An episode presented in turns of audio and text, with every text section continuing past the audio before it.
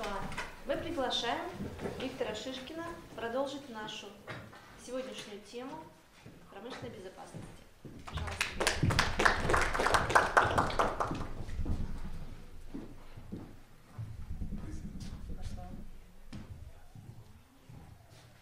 Доброго дня, друзья. Кого-то я уже видел, кого-то я еще не видел. Раз, раз. Звук есть? А, сегодня мы слушали вот, оч- очень интересно живой, так сказать, разговор человека, который э, руками все это дело ощущает, как на производство приходит. Очень интересно я слова услышал насчет того, что есть теория, есть практика. Теория с практикой очень сильно зачастую разбегается. Э, Не секрет, что часто бывает молодому специалисту, приходит он, отучившись какое-то время, говорят, забудь все, что ты знаешь, сейчас мы будем тебя учить. Приходит он в институт, ты в школе что-то учил, учил, забудь, что ты учил в школе. Ну вот а, вопросы безопасности, вот совершенно верно Андрей Андреевич сказал, что а, жизнь у нас одна, ну Вот сейчас, к сожалению, э, ну, у нас, скажем, я работаю с рядом э, молодежных направлений, и мне очень э, радостно смотреть на ребят. Ну, скажем так, давайте вот мнение взрослых, мнение э, ребят послушаем самих. Ребят, кто вам говорит, что, э, ну вот, жизни вы не знаете, в общем, ничего не понимаете? Бывает такое? Нет? Нет, я у ребят, сейчас я у ребят спрашиваю. Никто не говорит, то есть вам говорят, что вы вообще молодцы и красавчики. Хорошо, э, замечательно. Э, Взрослые, свою реплику. Как вы думаете, ребята готовы вот к современной нелегкой жизни с ее вызовами и всем прочим?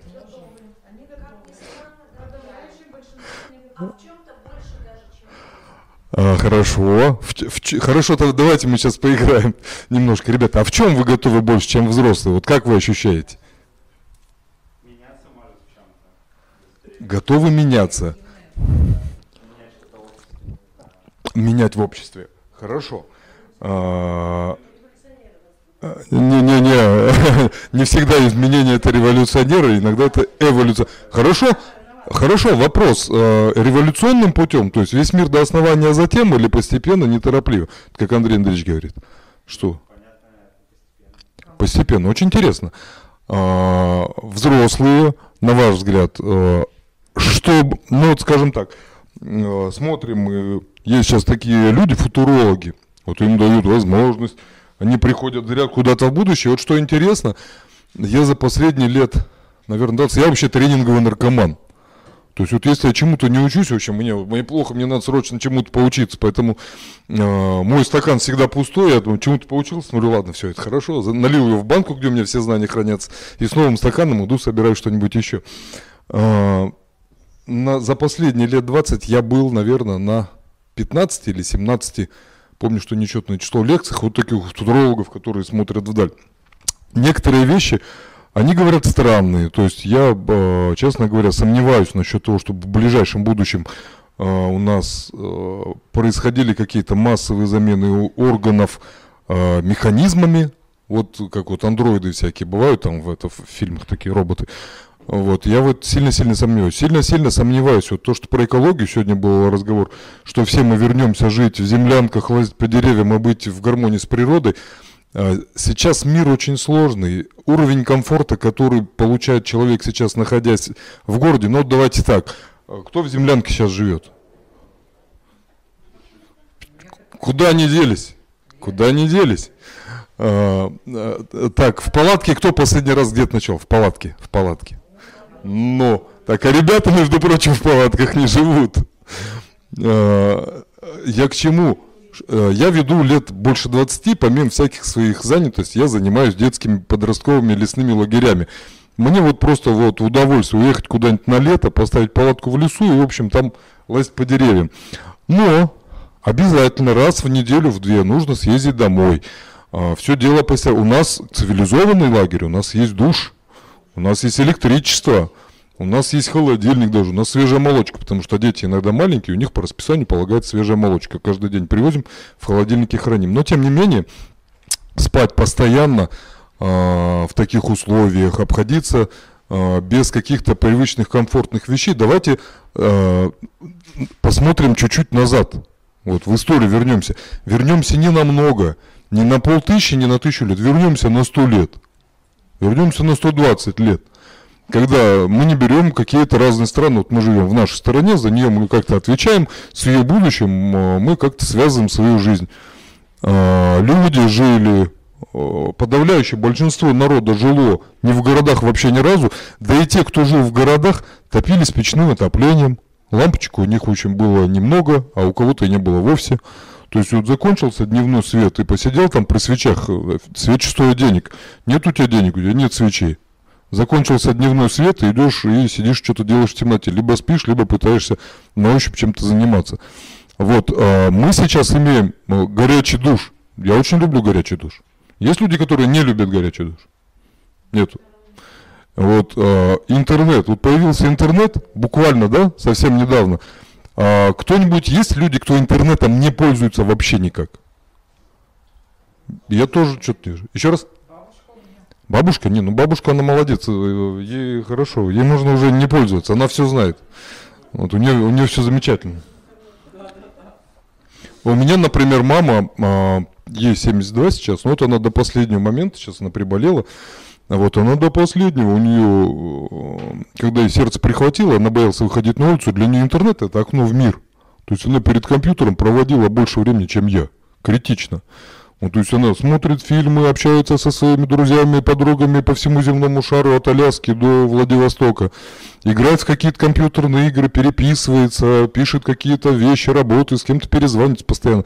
То есть интернет, э, электричество, горячая вода, отопление, разного рода э, какие-то развлекалово, которые у нас есть, э, комфортное проживание дома, у нас сейчас есть нормы по инсоляции. Вы знаете, что это такое инсоляция? Страшно. Кто-то знает, а кто-то не знает, что такое инсоляция. Инсоляция – это обеспечение помещения солнечным светом.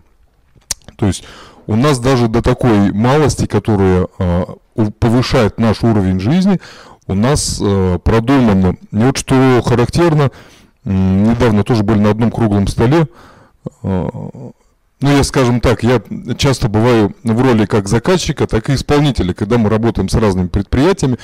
И вот э, там был момент, когда предприниматели жаловались о том, как все плохо. Вот, и очень интересно, вот сегодня Андрей Андреевич сказал, что представитель министерства спросил, кто-то получал помощь, не получал, и выяснилось, что не получал никто. Э, да, наверное, не, не все идеально над этим. Молодежь может поработать, когда подрастет. Вот мы уже как бы работаем там, где работаем, вряд ли кто-то вот прям в политику. Кто-то хочет в политику в ближайшее время, нет?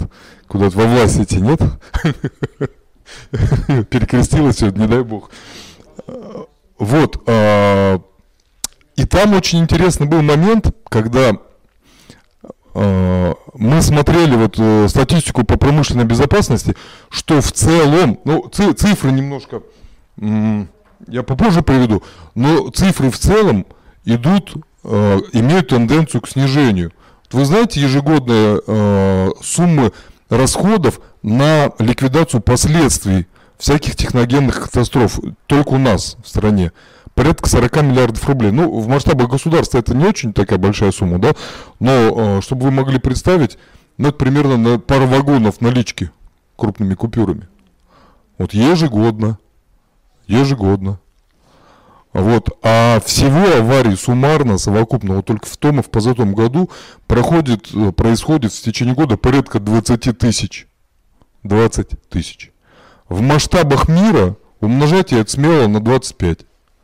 Потому что есть даже большие страны, да, которые имеют развитую экономику, развитые службы надзора по безопасности и всему прочему. Там Штаты, европейские страны, Япония. А Фукусиму все помнят? Ну, это Фукусима, это, в общем, атомная электростанция, когда э, у нас Чернобыль э, грохнул, да, вот недавно мы отмечали грустную годовщину всего этого события.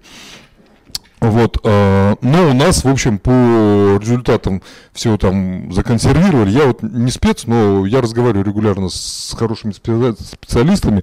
Говорят они, что, в общем, э, э, со временем там можно даже, в общем, всю жизнедеятельность восстанавливать то, что на Украине происходит, там сейчас, как Андрей Андреевич говорит, там не все хорошо, Вот. Что там они когда восстановят, непонятно. Не бахнет ли у них что-нибудь еще. Но, тем не менее, вот именно в Чернобыле там очень грамотно все сделали. А на Фукусиме буквально месяца полтора-два назад было принято решение ту воду радиоактивную, которая образовалась после завершения работ, в мировой океан слить.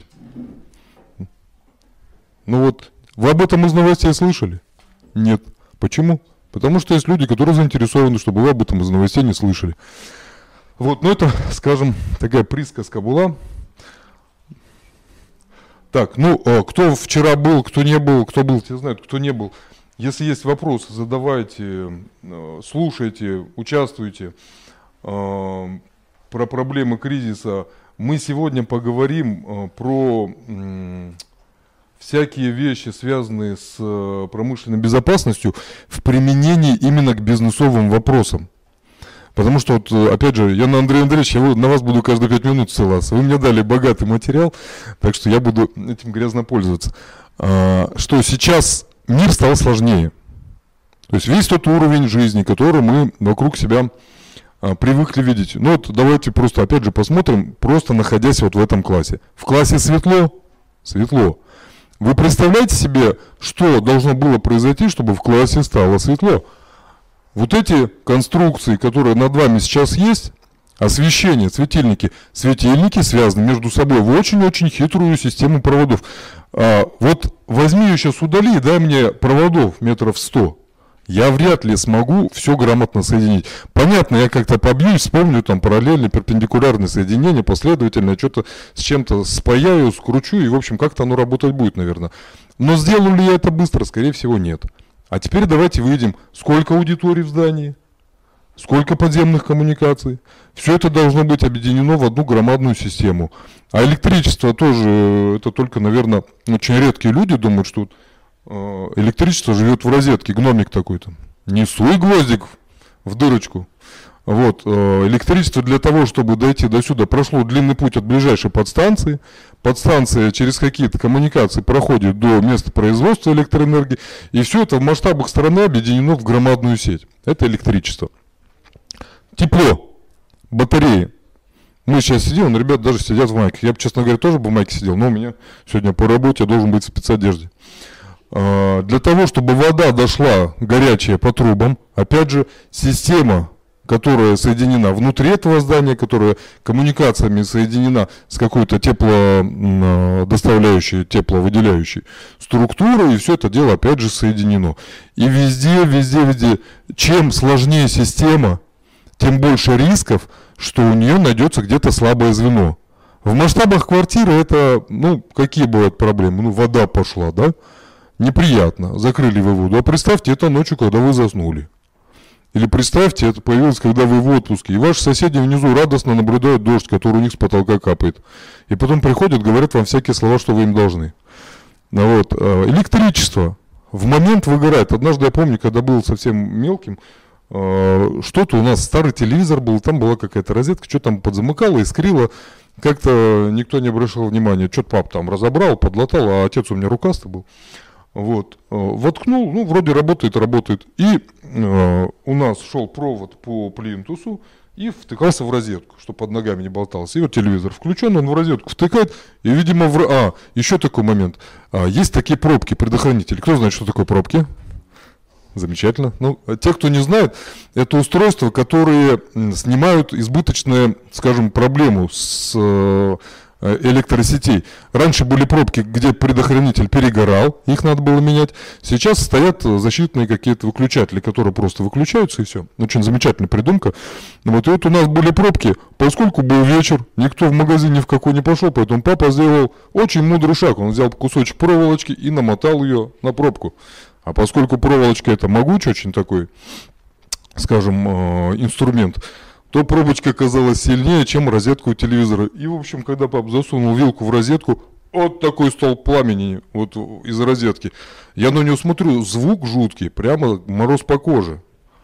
Вот, это в масштабах одной квартиры. Ну, папа, он военный, он быстро выключил все обратно, разобрал, выкинул и больше никогда не включал. А, что может произойти в масштабах, когда напряжение больше? Работал я как-то в Москве на заводе. Вот у нас копают люди траншею, вот.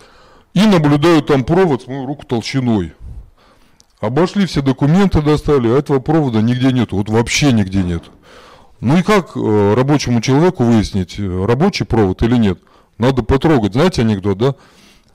Электрик на столбе сидит, ну вот, с напарником, ну вот, работают. Проходит мимо бабуль. Бабуля, а подайте, пожалуйста, вам тот провод. Бабуля подала. Ну вот, ноль, а ты говорил фаза, фаза.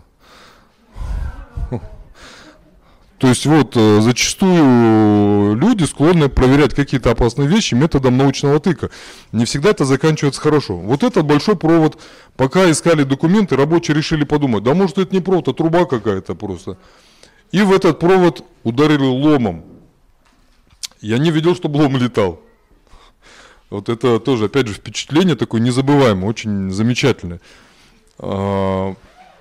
Однажды я видел, как перегорел трансформатор в трансформаторной подстанции. А, Тоже ощущение непередаваемое. Вот к чему это опять же рассказывается?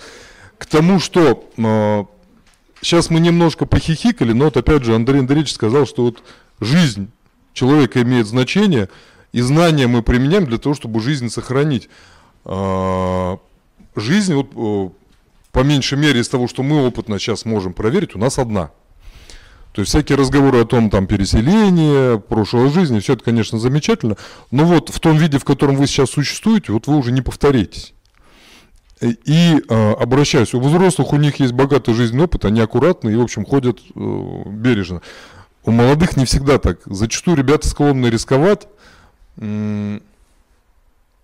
меня у знакомого двоюродный брат потерял сына в том году. Слышали, кто такие зацеперы, да? Нет?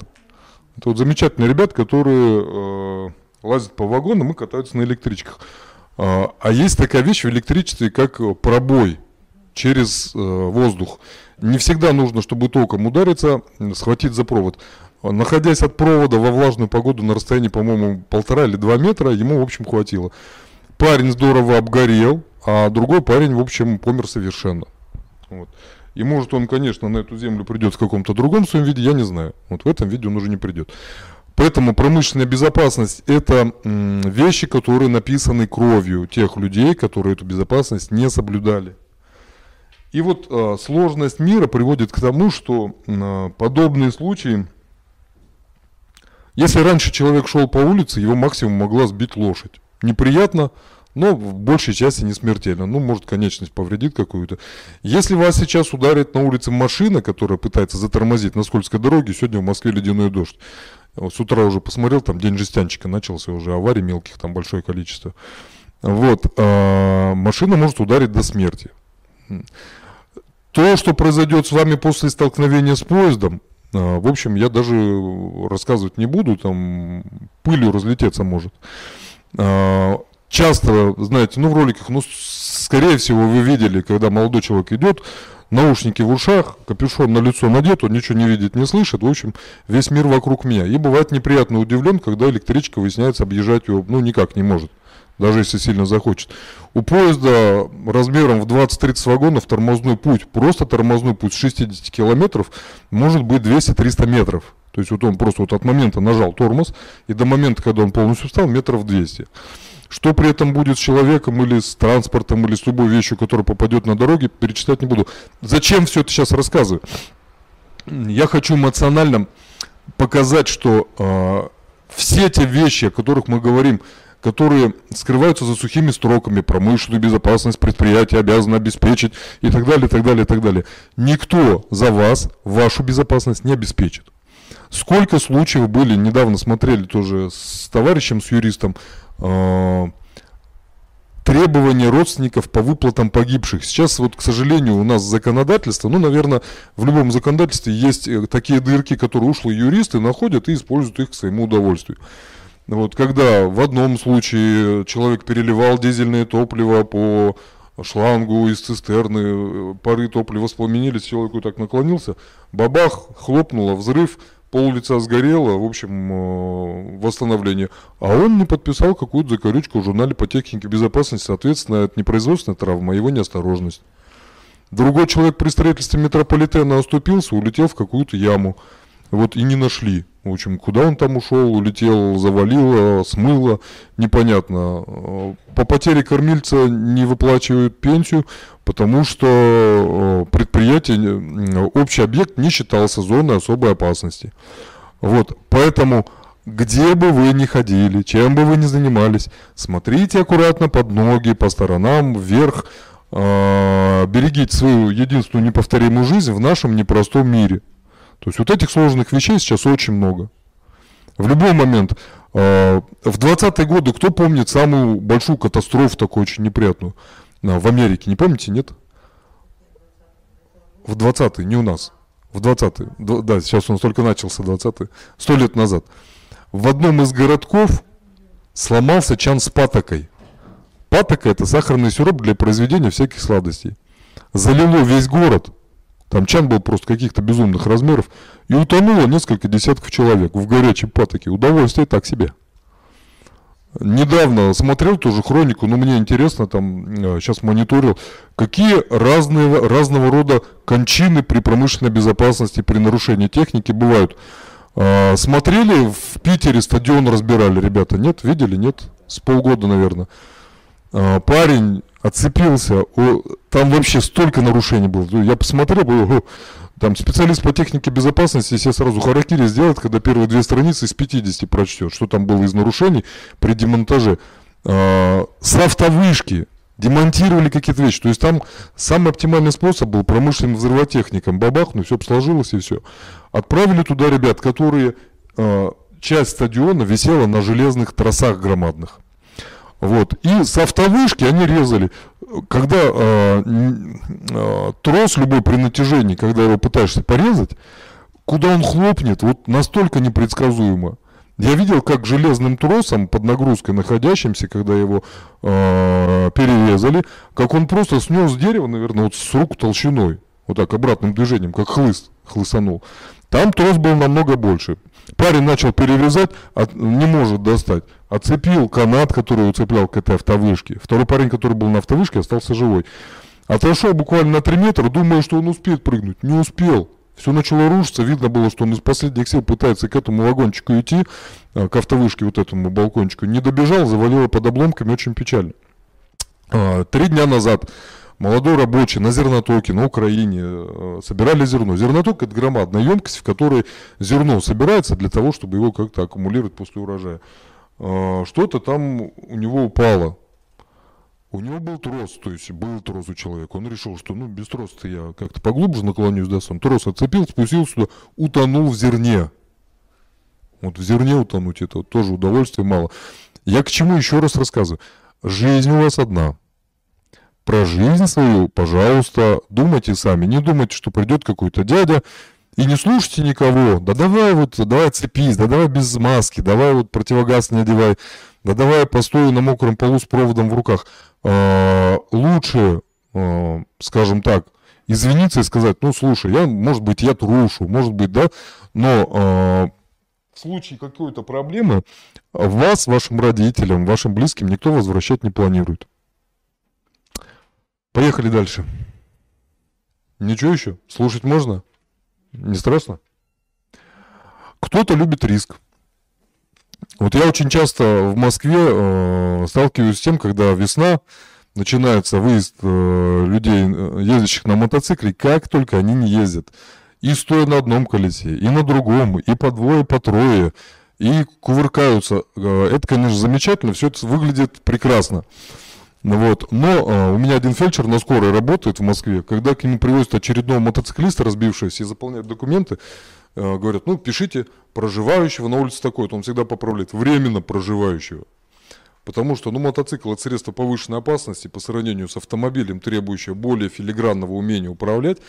А, поскольку люди не занимаются управлением мотоцикла, не уделяют этому, наверное, должного внимания, вопрос времени, когда человек попадет в ситуацию, когда, в общем, ему понадобится помощь медиков. Ну, вот кто-то любит риск, а кто-то, наоборот, любит безопасность.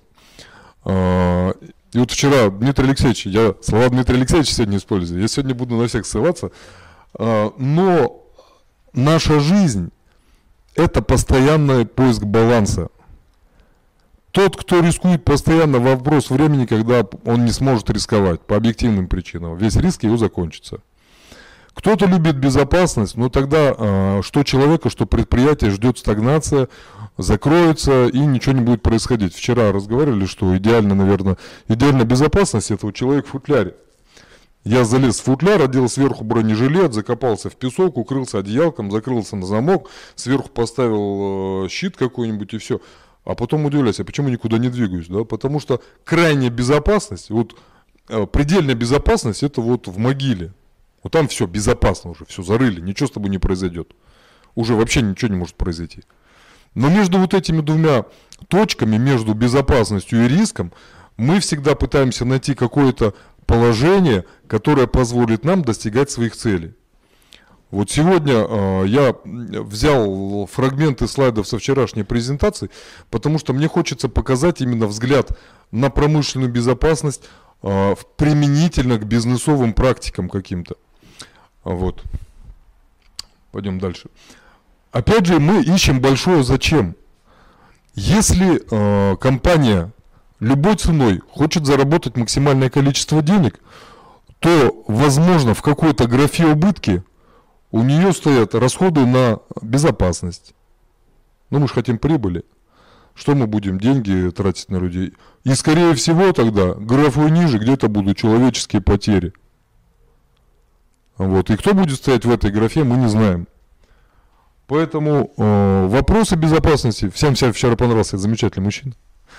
Вопросы безопасности, вот если читать руководство, я помню, на очередном э, семинаре по безопасности был замечательный специалист, он просто вот э, в своем деле замечательный специалист. Но это настолько скучно перечислять все эти параграфы, федеральные законы, постановления, внутренние регламенты, правила э, по, по проведению мероприятий. Все это очень-очень скучно, но это жизненно необходимо. Поэтому, опять же, когда мы понимаем, какая цель стоит у предприятия, мы должны понимать, какой ценой эта цель будет достигнута.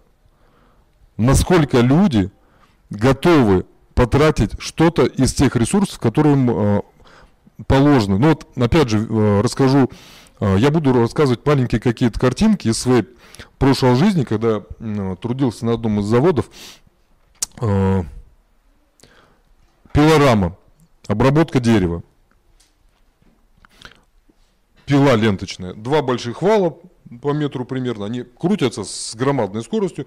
На них ленточка, натянута ленточная пила. Представьте себе пилу большую, узкую, Сделайте из нее круг, наставьте на эти два вала, вы поймете, как работает ленточная пилорама. Она ездит на двух каточках, кладут бревно, бревно закрепляют, идет эта ленточная пилорама, и хорошо настроенная ленточная пила, бревно может распилить вот так вот. Вот так вот толкаешь его, и он такой, проезжает, все, слой убираешь.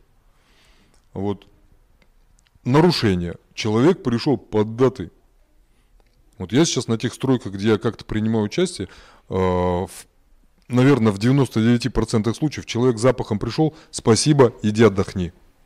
Два предупреждения, спасибо, мы с тобой не сможем работать. Ну, не по пути, потому что а, пьяный человек, у него вопрос времени, когда он что-то, в общем, себе поймает. Пришел человек, никто не проконтролировал, руководитель внимания не обратил, ну да, пришел, ну ладно, хорошо. И разрешили ему работать с пилорамой. А, хорошо отделался, поскользнулся на скользком полу, за пилораму схватился рукой, вот так за движущуюся пилу. Как он хорошо умудрился схватиться, оттяпал только два пальца из пяти на одной руке. А, понятно, что никто там эти пальцы собирать не стал, один не нашли вообще, второй попробовали скоро отвезти, но, видимо, не успели довести, не пришили. Свою оставшуюся недолгую жизнь он проходил, вот, в общем, с такими э, количественными вещами. Другая ситуация. А, двое ребят копают яму, а, должны быть в средствах защиты, должны быть ограждения, должны быть какие-то предохранительные щиты. Там песок. Яма 4 метра. Позабивали, Андрей Андреевич уже все, он видит будущее, он пророчески все это понимает. Парень рядом пришел, было бы ограждение, и все бы к ограждению относились внимательно. Я помню, когда я был мелкий, сколько я лазил по разным стройкам, по гаражам. Вот, И мы еще умудрялись убегать от сторожей, которые не особо охотно бегали за нами. И никуда не умудрились попасть, что странно. А, Один из моих э, ровесников лет в 7 попал ногой в движущуюся бетономешалку. Ногу собирали по запчастям. Вот, встал на край ямы, а что вы тут делаете? Копаете? А, ну ладно. И под его весом не стоял бы, может, ничего бы не произошло. Песок обвалился. Вот, одного парня привалило, сломал ему ногу, потому что он как-то криво стоял. Второго парня засыпало по пояс, хорошо не по голову, потому что откопать бы не успели. Сам парень упал, ушибся. Э, производственная травма. Вот. Э, залезли делать замечательные труженики кровлю на цеху. Громадный цех, метров 20 высотой. Затащили туда свое оборудование. Работали раньше? Работали. Мастер есть? Есть. Мастер технику безопасности проходил? Все, все, документы подписали, залезают. А а, мягкая кровля стелится следующим образом. Раскатываются рулонные материалы, наклеенные на тонкую пленку, там такая тонкая смолистая, смолистый слой. А, Нагревается, лежит баллон с пропаном, открывается шланг, от шланга идет горелка, горелка нагревает этот рулон, и он прилипает к предыдущему слою, создавая э, герметичное покрытие, чтобы вода не попадала. На- наверное, самый дешевый способ, да? Э, самый дешевый способ э, закрыть крышу от э, внешних каких-то условий. Вот.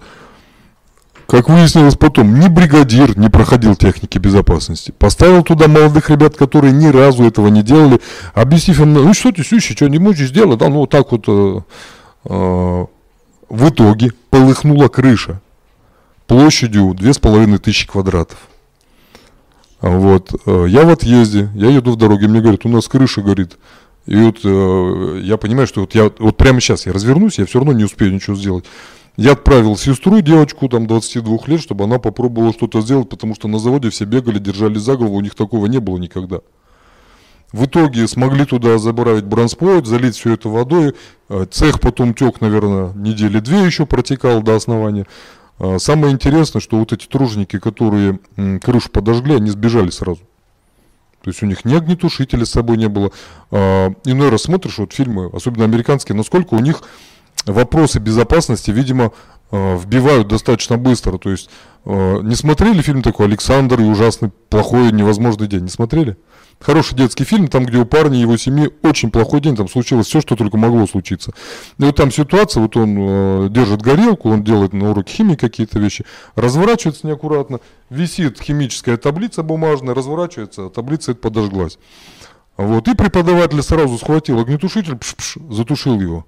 То есть, когда человек понимает вопросы безопасности, проходит соответствующие какие-то обучающие э, мероприятия, то он в нужный момент в экстренный сможет среагировать правильно. Вот он схватил этот огнетушитель, потушил. Если бы те ребята, которые делали кровлю, имели огнетушитель под рукой, если бы этот огнетушитель был рабочий, если бы они с ним пользовались, пользоваться умели, то есть если бы, если бы, если бы, если бы, если бы, очень много, очень много факторов в этом сложном мире, то пожара бы этого бы и не было. Вот, э, но э, он был. Поэтому, э, опять же, мы вчера говорили о том, что бизнес это математика. В том числе эта математика в себя включает переменную расходов на безопасность. Какие расходы на безопасность могут быть? А сколько часов ты слушал просто материалы элементарно потому, что на твоем заводе может произойти? Сколько часов практики у тебя было, чтобы ты э, знал, как этим пользоваться и умел это делать? Помните, опять же, вчера говорили, что знать и уметь это разные вещи. Все видели пожарного за работой? Ну, наверное, да, хотя бы на видео, на каком-то видео. Вы готовы сейчас взять бронспойт и пойти потушить что-то? Получится ли у вас это с первого раза? Мне когда первый раз бронспойт взял, меня чуть не унесло. Там такой напор идет, что там надо, да, его нужно держать, надо определенным образом встать, постепенно открывать, иначе будет как в видео, там, где парень держит шланг и его так вот мотает, как змея суслика в зубах. Вот, э, огнетушитель. Стою на заправке, лет, наверное, 8 назад уже было. Э, идет ремонт дороги около заправки и перепад высот сантиметров 30-40. Ограждения никакого нет, но люди, кто едет, аккуратно как-то съезжать, потому что это крайняя правая полоса около обочины, которая. И тут какая-то дама едет, ну не увидела она, всякое бывает. Вот давно не видел, чтобы машина вот так вот кувыркалась. Покувыркалась кверх ногами, Дверь открывают, народ набежал и пытаются вытащить, бензин натекает, и в машине что-то уже нехорошо искрит. Трое ребят прибежали с огнетушителями своих автомобилей, пшик-пшик, огнетушитель не работает. Хорошо рядом была заправка, притащили такой вот болван на колесах, который возит, и машину просто всю залили пеной. Сколько часов ты умеешь пользоваться этим огнетушителем? Сколько ты попробовал, как это делается? Огнетушитель должен быть рабочий. Но если даже у тебя есть рабочий огнетушитель, а ты берешь, а там шпилька, а ты жмешь ручку, а шпильку не вытащил. Ты можешь руку себе до мозолей кровавых натереть. Не вытащил шпильку, огнетушитель не заработает. Не одел каску, прочность твоего черепа кирпич, в общем, преодолеет, падающий с высоты. Есть ограждение, скользкий пол, электричество, радиация, химические отходы. А, все эти вещи, они... Э, человек очень хрупкое создание. Для того, чтобы вас, скажем, вывести из строя, не нужно кирпич ловить ежедневно, хватит одного раза. Э, у меня профессиональные химики, кто работает на предприятиях или преподаватели. Помните, нет, как химические э, реактивы пробовать на запах, нет? Про запахи сегодня Андрей Андреевич говорил. А я видел людей, которые вот так вот, и все, минус слизистая у него в носу. Запахов не ощущает, хотя короны еще тогда не было. Вот, а нюхнул какое-то, ну, замечательное химическое летучее вещество. Так, он у нас ушел куда-то, управляющий. Поэтому в любом своем действии, для тех, кто работает на предприятиях, нужно все взвешивать. Для того, чтобы на одной чаше находилась ваша безопасность, а на другой то, что вы ради этой безопасности готовы сделать. Далее говорим про структуру. Так, сейчас у нас волшебно включат Посмотри, а это что у нас, ридер? Вот здесь вот э, просмотр, в просмотре посмотри на весь экран. Есть, ты молодец, спасибо. Вот, э, структура. Как часто бывает, опять же, что предприятия прописывают какую-то структуру в, э, взаимо... У нас сложилась презентационная картинка, если можно ее на весь экран сделать, ладно? Вот, э, делают структуру предприятия и зачастую э, те э, проекты, где я принимал участие, а у меня есть ряд проектов, где я принимал участие в строительстве. Это достаточно большие интересные проекты, и вопрос промышленной безопасности там должен находиться на высоте, потому что упасть с девятого этажа, опять же, не надо падать ежедневно, хватит одного раза. Вот. Но, тем не менее, в самой структуре предприятия изначально не находился специалист по безопасности. Вообще нет. То есть была формальная должность, а дела нет. Специалист пришел, формально провел какое-то обучение, формально подписал документы и больше не появлялся. Что вот зачастую в этой структуре вот он отсутствует, и его никто никогда не вспоминает. Для того, чтобы какие-то вопросы решать на предприятии, а, можно скажем, посмотреть с двух сторон. Первое, вот вы собираетесь идти в, какую-то, в каком-то направлении работать. Немножко посмотреть, а что за отрасль-то, что там в целом происходит, как там дела идут. Это если с точки зрения работника понять, а какие страшные случаи могут быть, потому что, опять же, вопрос вашей безопасности – это ваша зона ответственности, вам решать, как с этим поступать. С точки зрения руководителя, да, например, главного инженера, технического директора, специалиста по безопасности, понятно, что вот бывают иногда предприятия хорошие, замечательные, там все идет хорошо, но мы не э, несовершенные люди, мы не можем знать всего на свете. Поэтому что происходит в предприятиях, похожих на мое, что там творится, каким образом люди преодолевают какие-то сложности, э, время от времени полезно хотя бы вот обновлять эти, эту информацию в памяти для того, чтобы понимать, чего можно ждать, а чего лучше избежать. Лучше некоторых вещей избегать. Э, про конкурентов разговор. Э, про строительную компанию вчера рассказывал, помните, не помните, там, где человек выпал, когда компанию пришлось закрывать. Э, этот момент очень быстро смогли в свою пользу оборотить конкуренты, ну и взять это здание себе под строительство. Вот. Э, и если у нас, э, ну, я разговаривал, скажем так, с правоохранителями, у нас промышленные какие-то вот, как слово-то подобрать там, вредителей намеренных, вот, э, чтобы конкуренты заслали своего казачка, засланного на предприятие, чтобы там что-то сотворить, они говорят, что у нас очень-очень редко, потому что у нас все-таки государство в свое время в 20 веке было рабочих крестьян, все-таки у нас какое-то понимание э, этого где-то есть. А на Западе, чтобы прислать конкурента и, в общем, что-то э, в компании сотворить, ну вот опять же, талинол, да, вспомнил, как называется вчера лекарственный препарат, когда злоумышленник пробрался на фабрику, цианистый калий набросил, набросал в более утоляющее. Из-за чего компания пришлось весь выпуск вернуть, и потом долго извиняться и компенсировать тем людям. Там погибли несколько человек из-за того, что они приняли а, вместо болеутоляющего качественный такой цианистый-калиевый раствор. После этого многое поменяли в системе безопасности, доступа, фасовки компонентов, э, доступа людей в ответственные зоны и так далее, и так далее, и так далее. Но вот опять же спросите у Андрея Андреевича, при желании злоумышленник всегда может найти звено, в которое можно вбить вот э, круг, который обрушит то, что на этом круге может стоять. Вот поэтому, еще раз, я сегодня буду просто повторять много-много раз. Ваша жизнь – это ваша забота. Не думайте, что кто-то лишний раз посмотрел, э, работал одно время тоже на заводе, у нас был коллега, инженер по состоянию зданий. Хороший был парень, достаточно ответственный, но как-то проглядел трещину.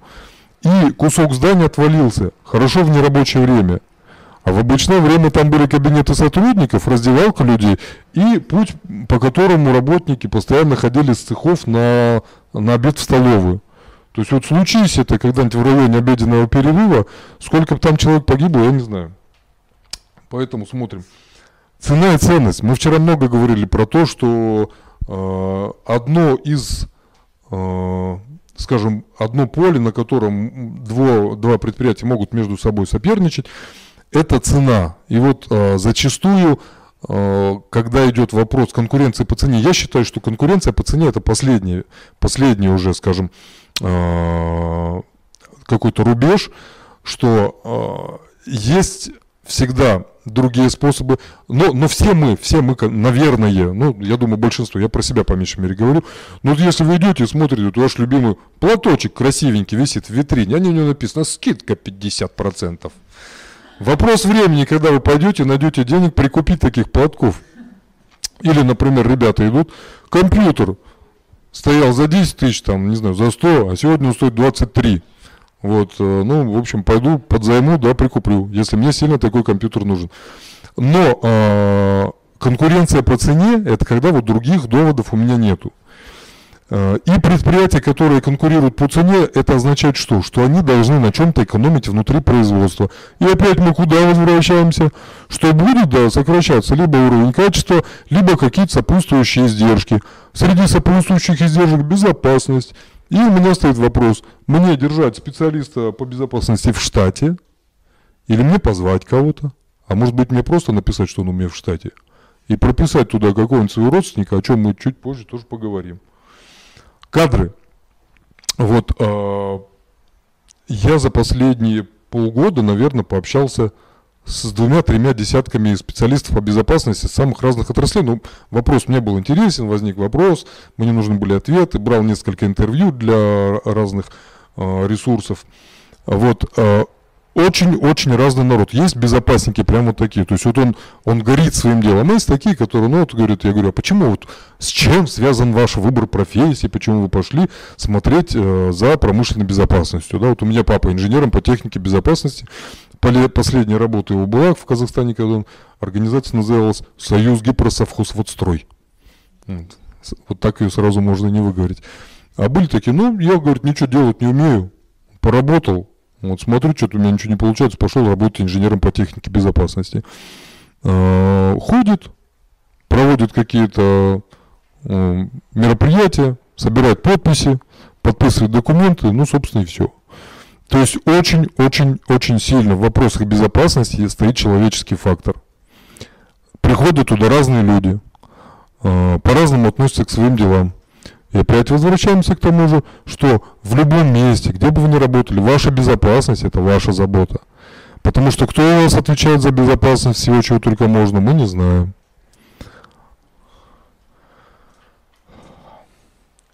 по оргплану сказал. Ну, про кризис, наверное, вчерашний слайд только Андрей Андреевич не видел.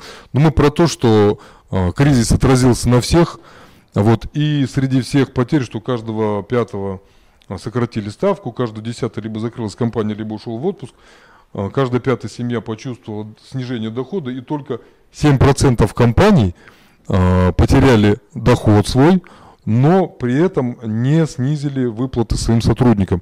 Это говорит еще, еще раз о чем мы вчера вот говорили много про управление рисками, что только 7%, ну это вот статистика не сеч, на сейчас. Что будет через год, что было год назад, это немного по-другому. На данный момент только 7% компаний имеют в своем активе, не просто в прописанных документах, что у нас есть стратегия управления рисками, что они этим реально воспользовались в своей жизни. Если у них была стратегия прописанная, то они ее в своей жизни применили. Потому что, скорее всего, есть компании критично больше, у которых эта стратегия есть в документах, но они не знают, как ее реализовать на практике. Вот. И это не, не очень много. Это, считайте, одно предприятие из 14. Вот. А немного безопасности. Я не стал цифры. Я сначала на слайдов 5, наверное, набрал, а потом подумал, что, в общем, наверное, в цифрах можно кого угодно утопить. Еще раз про цифры напомню. 40 миллиардов расходы э, в России на возобновление работы, э, на, скажем, ликвидацию последствий каких-то катастроф и аварий. В этом году будет больше. Про Норильскую аварию слышали, наверное, да? В Норильске стоял громадный чан с дизельным топливом на вечной мерзлоте.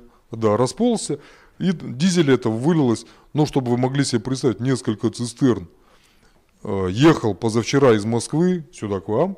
Слышали авария, да, в районе Владимира. Состав из 54 вагонов, 37 вагонов с дизелем вылились. 34 вагона, сколько там, 60 тонн, да, вагон средний. Вот это 1800, да, правильно считаю, быстро?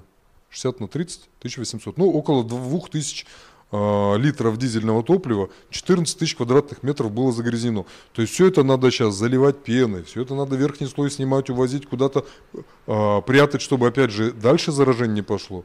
То есть где-то это прятать, где-то это складировать, все вычищать, э, чинить пути, чинить вагоны и все остальное прочее. И вот в этом году из аварии на Норильском никеле, наверное, вот эта сумма будет раза в полтора-два больше по ликвидации последствий. Там Минприроды выстроила какой-то громадный штраф. Вот, ну, а независимые какие-то эксперты посчитали, что там порядка 27 миллиардов уйдет на ликвидацию последствий. Каждые два дня происходит промышленный инцидент среднего масштаба. Всего в год происходит 20 тысяч аварий. Чтобы вы могли примерно посчитать, я посчитал, вот примерно каждые 3,5 минуты что-то происходит. Взрывается газопровод, взрывается электрощит, где-нибудь на э, промышленной станции происходит потери, там, не знаю, энергии, топлива, что-то еще. Самые крупные по последствиям это катастрофы в сфере энергетики. То есть это электричество, нефть и газ. Вот. Каждые 4-5 лет происходит крупная катастрофа. Если брать в масштабах мира, опять же, смело умножайте это на 3. Э, самые опасные происходят в сфере химии. Потому что, скажем, электричество, ну, э, я помню лет, наверное, 20 назад под Калугой э, пробило газопровод. И пламя огня было там, не знаю сколько, метров 100, говорят, я его живьем не видел. Он был от меня километрах в 20. Но я утром иду, э, пошел по своим делам каким-то, я вот не могу понять. Обычно солнце у меня встает вон там. А сейчас небо розовое вон там. Зима была, раннее утро. Вот и солнце почему-то раньше на 2 часа встало. Что-то странное произошло. Ну, не придал значения, потом выяснилось, что ночью рванул под утро уже газопровод, и вот это пламя, пока его потушили, времени прошло достаточно много. Вот, ну, даже если взорвется газопровод там, да, произойдет какая-то грустно, печально, но народу э, пострадают только те, кто находились прямо рядом в окружении. Вот, а если произошел выброс какого-то газа, да, например, какой-нибудь неприятный газ хлор, который необходим при ряде производств, и который очень летучий, вот, или какие-то его соединения.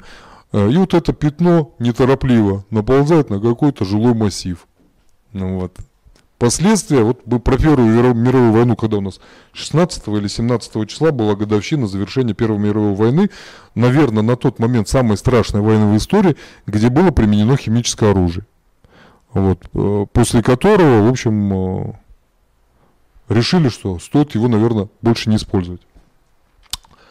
Порядка 20 направлений деятельности человека скрывают в себе потенциал угрозы. То есть вот просто мы этим занимаемся, нам надо этим заниматься. Вот мы хотим электроэнергию, да? Вот у нас в стране электроэнергия откуда берется? Это различные э, станции, начиная от гидростанций, когда вода течет на э, крутящие моменты и вырабатывает электричество. Атомные электростанции, э, различные сжигающие нефть либо газ – генераторы производят электричество. Мы любим, чтобы у нас светило, чтобы у нас был интернет, чтобы у нас была мобильная связь, чтобы у нас могла электрическая плитка, пылесос сработать. Ну, список электроприборов в своем доме сам легко продолжит. Вот, а, но а, добыча электричества сопряжена с рядом вещей. Мы любим как красивую одежду, да. Очень много в составе одежды, волокон и ткани происходят из химического какого-то производства. Химическое производство – это сложнейшая отрасль, отрасль человеческой деятельности. И любой компонент, опять же, может быть э, в зависимости от его использования либо добром, либо злом. Как его применят. Дальше. Поэтому мы приходим к вопросу, опять же, что безопасность – это зона вашей ответственности – а в целом, если мы хотим все-таки, вот говорим, что нам не все равно, как живут наши дети, как будут жить наши внуки и правнуки, вот для нас это вообще тайна за семью печатями. Но э, в наших силах сделать сегодня что-то небольшое, что может предотвратить какое-то большие нехорошие события. Э, первое, что мы можем сделать, вот то, что мы э, можем сделать, позаботиться о себе, чтобы нашим детям было кого слушать. Вот. Ну а дальше уже участвовать в общественной деятельности, рассказывать своим детям об опасностях каких-то. Ну а ребятам самим следить за собой, как поется в известной песне. Тут несколько аварий, ну чтобы можно было масштаб проблем понять. Авария на Саян-Сушинской ГЭС, вот эта вот штука, вот она где-то в 7 этажей размером, метров 20 вот эта громадная вещь, которая там разболталось место, на котором она двигалась, а учитывая, что она крутится не один раз в минуту, да, а там тысячи оборотов в минуту, тысячи. И вот она крутилась, вылетела, о, это вообще жуткое дело. Залило водой, погибли люди. А, разлив металла, Китай. Трагедия была тоже лет 12 назад, в седьмом или восьмом году. А, когда громадная емкость с жидким металлом в цехе свалилась со своего крепежа, залила весь цех. Ну, соответственно, и все, кто там, тоже она залила. Обрушение плотины в Лаосе. Вот я просто разные страны беру. Можно продолжать список. Авария на Фукусиме, регулярные взрывы на нефтяных заводах в Штатах, э, плотина в Бразилии, э, авария на химическом заводе в Германии, авария на нефтеперерабатывающем заводе во Франции. Это вот события последних 3-5 лет. То есть везде есть э, слабые места, которые при недолжном внимании принесут какой-то недобрый результат. Ну вот Фукусима.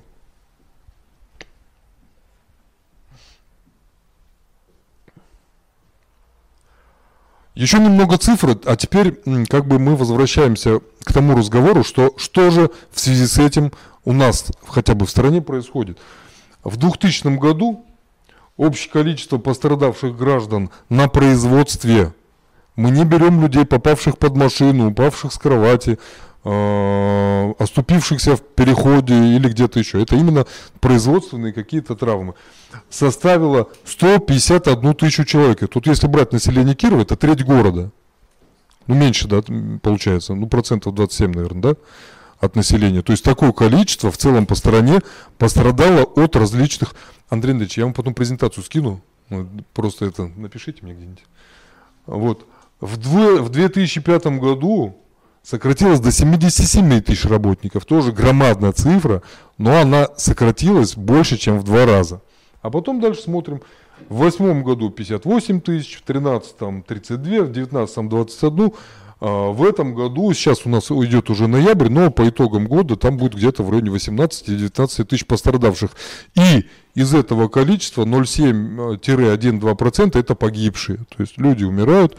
Вот это тоже грустно, но э, эта цифра неуклонно падает. С чем это связано? Что, с тем, что область безопасности обрастает нормативами, надзорными органами, необходимыми специалистами. Внимательно.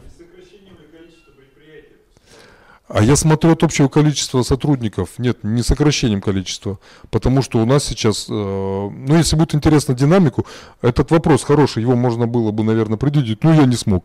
Это гуглится достаточно быстро, что у нас э, падает как э, абсолют, в абсолютных числах количество пострадавших, да, так и в относительных относительно числа. То есть там, там графики идут два вот такие. Я этот график видел, но я просто не стал сюда добавлять.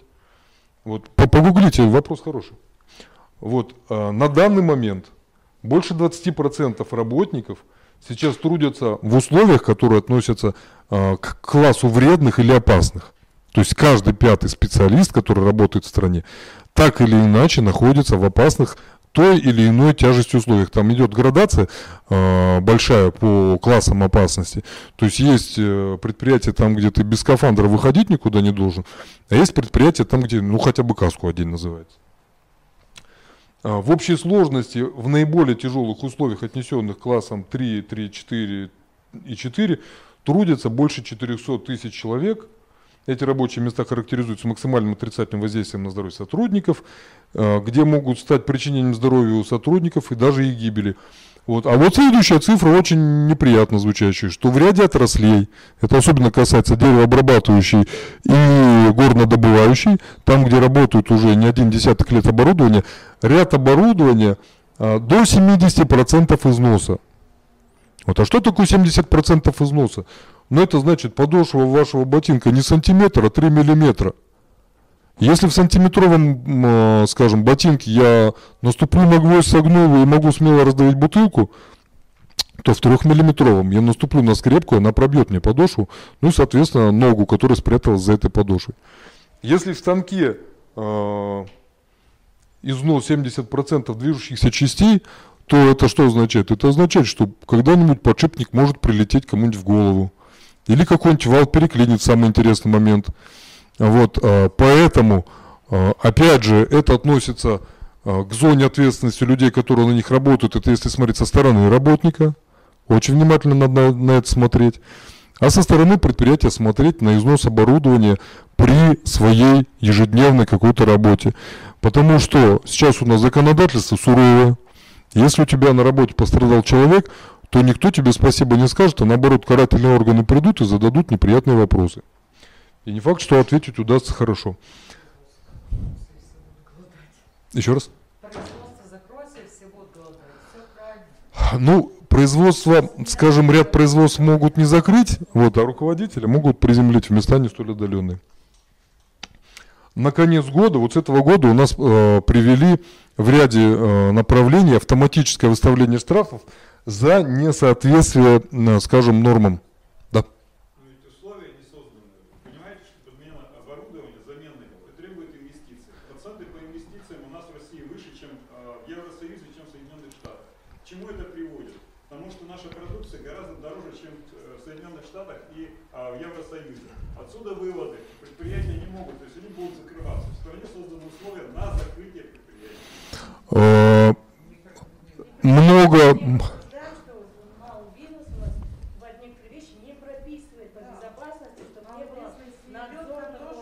Вот д- давайте я, давайте я попробую по очереди ответить на вопросы. Вот, а, как вас зовут? Игорь, Игорь, приятно. А вы чем занимаетесь, Игорь? ну, консалтингом, как и вы, кадровым конструированием, управлением персонала и так далее. Персонал, я понял. А, Смотрите, Игорь, э, насчет э, условий созданных. На данный момент ваш вопрос, скажем, процентов на какое-то количество, он идет больше в область политики, над которой мы не властны вообще. Вот. А, Дело в том, что у меня, вот, например, я за последние лет 8, я посмотрел предприятий самых разных такое количество, что, в общем, ну, несколько тысяч точно посмотрел. Поэтому вопрос о том, вопрос инвестиций, не вопрос, он стоит. Хорошим предприятиям денег дадут. Вот у нас очень много зависит от конкретных людей. Если человек показывает результат, если поймут, что ему можно доверять, даже сейчас деньги для него найдутся. Потому что у нас сейчас, в общем, проблем именно с деньгами нет. Насчет э, конкуренции с товарами из э, Евросоюза или Штатов очень спорный вопрос. Но деньги это Вот. мы сейчас говорим об условиях созданных, да, для всех одинаково. Да, Мы э, говорим о персональном. Так разгов... мы говорим, пока что я говорю именно вопрос, пытаюсь раскрыть в общем. общий. В общем, у нас идет улучшение, жертв становится меньше, травм становится меньше, смертей становится меньше. У меня на всех предприятиях строительных сфер, с которыми я работал, а, в большинстве из них есть э, компании, где не следят за этим. Всегда не будут. Всегда есть замечательный человеческий фактор, где руководитель при выборе цены, которую он готов платить за производство продукции, сократит расходы на безопасность. Я об этом сейчас и говорю, что в этом случае это зона вашей ответственности. Не ходите к таким работать. Если к ним никто работать не пойдет, они начнут что-то делать.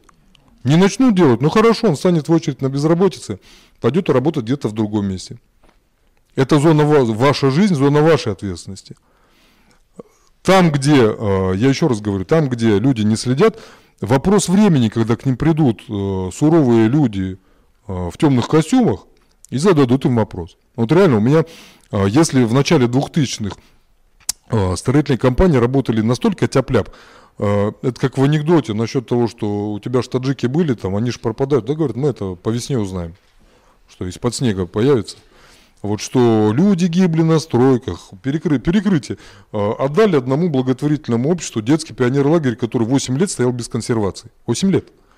Для здания, ну вот, э, я просто, э, не то что перестраховщик, но есть нормы определенные в строительстве. Два года здание простояло без консервации, нечего туда лезть, развалить и построить заново. Дешевле обойдется. Там решили, ну ладно, ну вот мы сейчас все причешем. Косметический ремонт делают, финскую плитку, итальянскую сантехнику, там румынские обои, ну я не знаю, там список сами придумайте. И вот в один момент, когда только-только приехал владелец этого здания, прошел, ему показали, как все красиво, он не успел дойти до ворот, упало перекрытие со второго на первый этаж. Там, где он проходил. Упало бы оно на пять минут раньше, не было бы все замечательной представительной комиссии. В лепешку просто. Вот. Сейчас таких случаев стало критично меньше. Потому что вот то, что касается Москвы, у меня в Москве достаточное количество людей, с кем я общаюсь, там просто лютует строительно-техническая инспекция, лютует она. Вот, вопросы понятно, и там есть коррумпированные люди. Везде они были и будут. И вопрос у государства состоит в том, чтобы э, никто не ушел без надлежащего подарка. Вот. Никто не говорит, э, назовите мне идеальную сторону. Вот у нас, у меня, например, на моих ровесников достаточное количество на Запад смотрели большими глазами с придыханием. Ах, ах. Я сейчас смотрю новости, я, я новости обычно не смотрю, но вот бывает, что я куда-нибудь захожу, и там новости показывают. Я смотрю, что сейчас в Штатах, я смотрю, что сейчас в Европе, и я понял, что, в общем, я там жить не хочу. То у меня сестра в Штатах живет, я за нее переживаю. Хотя она в армейской среде, вот, и там у них как бы пока с безопасностью, не промышленностью, просто с безопасностью пока хорошо. Но что там будет вот сейчас, когда там объявят результаты выборов, я затрудняюсь ответить. Поэтому, еще раз говорю, наш разговор сегодня о чем? Я говорю о том, что промышленная безопасность быть обязана. Вы, как сотрудник, имеете право требовать. И если ваш руководитель там, э, предприятия об этом не услышит, то у вас есть э, замечательные государевые люди, которым можно пойти нажаловаться. И они обязательно предпримут меры, потому что у них есть тоже план, по которому они должны такое количество нарушителей пресечь. А они пресекут, зная, что ну, люди все, все люди. Идеальных предприятий нет, идеальных стран нет. Мы просто помним, что Опять же, смотреть во весь мир мы можем, но наша жизнь у нас одна. Вот мы должны за нашей жизнью смотреть. Руководим мы на предприятии, значит, в зоне нашей ответственности еще какие-то люди, за которых мы отвечаем. Значит, в этой области мы должны что-то сделать, чтобы к нам не было претензий. Вот об этом разговор. Вот, а все необходимо. Я беру из интернета. Есть сайт Росстат, Роскомнадзор, Роструд, э, я, нет, все, э, все, скажем, официальные данные лучше брать с официальных. Э, если спорный вопрос, вот реально есть какие-то спорные вопросы, не-не-не, да, нет, да ради бога, нормально. Э, подвергать сомнению в нашей природе заложено, и это хорошо.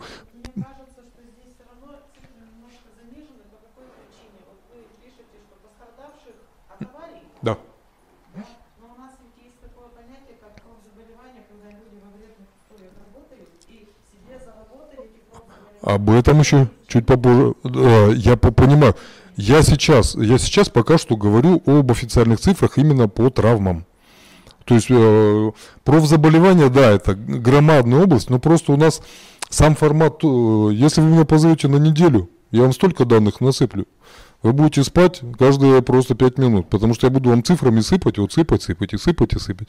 Вот, ну сейчас у нас лекция такая, скажем, больше популяризационная, да, то есть я пытаюсь посмотреть э, в разрезе, как это в стране у нас происходит, в какую сторону мы движемся, что можем мы сделать, вот и сделать все-таки это в какой-то форме, чтобы, а, чтобы лично вы вот задумались о том, что у вас происходит. То есть вот как я, вот я пойду поработать на предприятии, что мне сделать в связи с этим, на что мне посмотреть, к чему призвать свое руководство, на что обратить внимание моих коллег по работе, вот, и так далее, и так далее, и так далее. Дальше. А, частое нарушение, ну это вот, наверное, одно из частых нарушений, несвоевременная или некачественная организация производственного обучения. Потому что э, одно дело сфера услуг. Ну, скажем, вот я стою и вам что-то рассказываю. Что есть в моей жизни опасное? Я могу горло посадить, без голоса остаться, наверное. Вот. Или вот много хожу. Будет у меня какое-нибудь нарушение опорно-двигательного аппарата. Вот, и все. То есть в сфере услуг очень невысокий уровень проблем. Бухгалтер сидит за компьютером, ну да, у него правозаболевание, деформация, у него туннельный синдром руки, за мышкой много проводит времени, и глаза устают в монитор смотреть. А, адвокат сидит в умных книжках, в компьютере ищет, то же самое, наверное, у него происходит. Преподаватель стоит перед доской, у преподавателя могут добавиться еще нервные клетки, сожженные на общении с нерадивыми учениками и их родителями, а иногда и с коллегами. А в сфере производства любая, например, движущаяся часть на любом станке, это э, повод для того, чтобы с этим что-то сделать. Я помню свой самый первый инструктаж, э, тоже был на заводе, и у нас был замечательный специалист по охране труда. Он мне показал фотографии людей, которые намотало на вал станка, на вал экскаватора, там трактора какой-то незакрытый. Я был впечатлен. И вот когда мне говорили, там, э, возьми то, включи здесь это, перехвати, переложи, я очень аккуратно смотрел, чтобы у меня не висело ничто на рукавах. Да, потому что вот длинные рукава, это вот рукав зацепила, ну вот, овал мотается очень быстро, и рука вместе с вами наматывается неторопливо на станок. Ездит какая-то штука, опять же, вас зацепило и унесло куда-то вдали неведомые. Пресс хлопает, а вы не вовремя туда под него заглянули. Ну и, собственно, половины тела может не быть сразу, потому что пресс металл гнет вот, э, до каких-то изделий. Человеческий организм для него не препятствует совершенно ни разу. Поэтому обучение должно быть регулярным. Опять же, какое эффективное средство решения этой проблемы? Ужесточение контроля со стороны контролирующих органов. Больше никак. А сейчас этот контроль ставят чуть ли не до автоматических каких-то значений, что по умолчанию ты не сделал, и ты должен сделать что-то, чтобы изменить показания тебе в этой системе. Э, недостаточно эффективный контроль за выполнением сотрудниками своих обязанностей. А вот мы про малый бизнес говорим, э, опять же, ну, вот я, когда готовил эту презентацию, я стоял перед такой дилеммой. То есть, либо э, набрать цифр очень-очень-очень много, либо поговорить больше как-то за жизнь. Ну, я думаю, что за жизнь все-таки как-то более полезно. Вот, опять же, все эти цифры, о которых я говорю, они легко гуглятся, просто вот за долю секунды, он компьютер стоит, набрали, посмотрели. Э, подавляющее большинство э, именно опасных каких-то травмирующих ситуаций происходит как раз в малом бизнесе. Потому что крупные структуры сейчас зарегулированы. А, Андрей Андреевич, к вам как регулярно приходят всякие проверки по охране труда?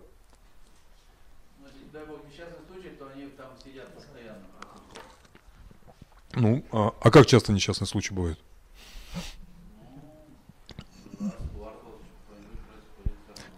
А помимо, когда нету несчастных случаев, они вас посещают или нет? Ну, то, но четыре раза в год получается, что к вам приходит. Вот, и у вас еще предприятие, наверное, оно очень серьезное, но, наверное, не самое крупное в области, правильно? Вот, э, ну вот есть статистика. Вот вам, пожалуйста, человек на земле, который трудится в конкретном предприятии, которое вот вы можете попросить к Андрею Андреевичу на экскурсию. Посмотреть, что у них происходит. Пос... Есть такая возможность посмотреть, теоретическая? Когда откроют, когда откроют, когда откроют. Ну вот Андрей Андреевич вот э, готов показать вам как э, дела происходят на реальном производстве, а не о том, о чем вот я тут вам сейчас все рассказываю. Потому что я все-таки рассказываю теорию, э, случаи своей практики я рассказываю, они сильно разные. Потому что люди сильно разные. На одной и той же должности в двух предприятиях за одним забором могут работать разные люди. Один внимательный, наблюдательный, заботливый, другой раздолбай, которому жизнь человеческая, то, что его не касается, его не волнует. А, Сейчас есть вот система автоматического дистанционного контроля, которая дает возможность выполнять мониторинг работы сотрудников без временных затрат для персонала. Ну о чем идет речь? Всякого рода камеры. Вот. То есть вот камеры стоят, и, пожалуйста, на ряде предприятий я знаю, что а, определенные надзорные органы, они могут в любой момент попросить доступ для того, чтобы посмотреть, что происходит. И когда у тебя стоит 10 камер в цеху, ну ты просто не скроешь, что он у тебя рабочий без каски пошел. А здесь он прыгнул между двумя тележками, где запрещено уходить. Вот, и поэтому люди, зная, э, ну это как, э, я когда был маленький, э, я помню, в детском садике мама тортик для воспитательниц поставила за окно. А я бегал вокруг детского садика, я увидел, что тортик стоит. Я думаю, какой замечательный тортик. И стащил оттуда две мармеладки. Мармеладки были такие вкусные.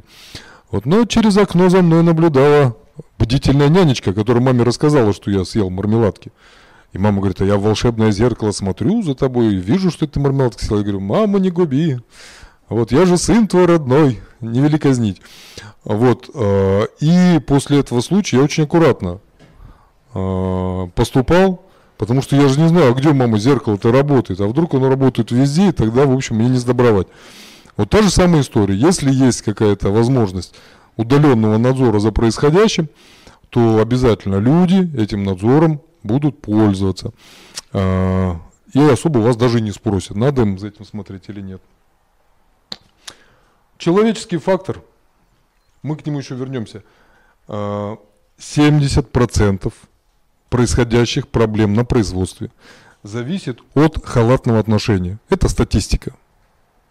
Причем независимо производства у нас, не у нас. Люди везде одинаковые.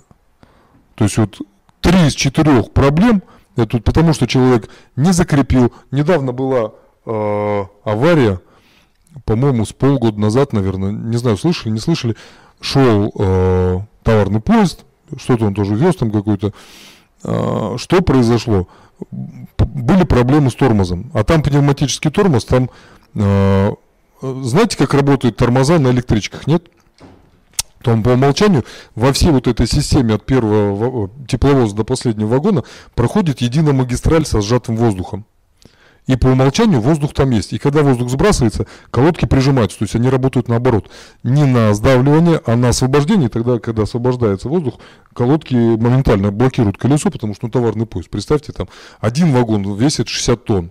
Старый там может 70-80 весить. Это как 40 автомобилей. Вот 40 автомобилей едет на двух тележках. А таких вагонов может быть под сотню и за сотню. Плюс тепловозы сами. Вот, и всю эту махину э, ну, чрезвычайно тяжело остановить. Поэтому тормозная система там такая очень надежная. И вот что здесь произошло. Э, начались проблемы какие-то с тормозами, технику сказали, техник посмотрел, что-то там исправил, но одно из стопорных, один из стопорных кранов он забыл вернуть в исходное состояние. Вот когда самолет э, пилот принимает перед отправлением, у него есть вот такая вот папка, где, ну, это просто настолько сложная система самолет, что по памяти вспомнить, где у тебя включено, какой переключатель у тебя не поставлен в нужную позицию, ты просто не запомнишь, какой бы уникальный человек ни был. Поэтому пилот ходит с техниками, смотрит, ага, тормозная система, так, переключили, ставит галочку. И вот он пока галочки по всему списку не пройдет, никто ему взлета не даст. А здесь произошло, что техник сделал э, задачу, тормоз отрубил для того, чтобы исправить неисправность, неисправность исправил, а в обратное положение не вернул и нигде это не зафиксировал. А раз не зафиксировал, то никто об этом не узнал. Поезд отправился, ехал под горку, вот, и стал догонять какой-то другой поезд, либо там на другой путь была еще какая-то ошибка, человеческий фактор. Народ пытаться затормозить не может, короче, затормозили, а впереди идущий поезд. Минус тепловоз, минус экипаж и, в общем, э, плюс проблемы. Вот, а проблема на РЖД это, в общем, всегда ЧП, вот, после которого там всех заинтересованных вдумчиво э, воспитывают, скажем так. Поэтому вот 70%, то есть да, 3 из 4 проблем упираются в человека. Дальше.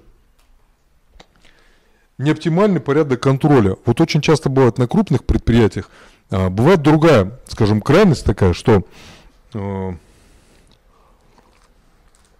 когда мы знаем, где может прилететь какая-то неприятность, мы именно на этой проблеме концентрируемся.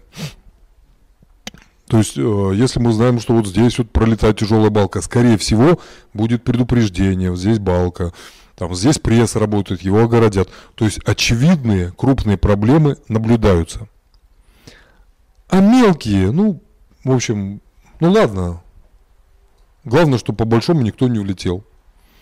Вот поэтому опять возвращаясь к строительной сфере, где я просто ну, регулярно какие-то проекты делаю, э, в строительной сфере мелких травм, мелких проблем большое количество, потому что э, причин для этого и условий ну, достаточно. Кирпич упал, гвоздь в деревяшке, в грязи поскользнулся, в яму наступил. Андрей Андреевич, счастливо, спасибо вам, до свидания. Вот. Дальше. Одно из э, проблем, которую мне рассказал вот один представитель надзорных органов за наблюдением правил по технике безопасности, что, говорит, это просто вот какое-то поветрие, говорит. Он, он проверял какое-то количество предприятий на протяжении там квартала, например, полугодия. И говорит, э, в двух из трех предприятиях сейчас на должности специалиста по охране труда родственник кого-то из руководства. То есть вот молодой человек закончил, у него ни опыта нет, ни понимания нет. А вот ему сказали, слушай, ну у тебя там вроде же завод, там, у меня племянник есть, там, возьми, пожалуйста, на работу. Ну давай. Что-то знает, да, научится, ну научится хорошо.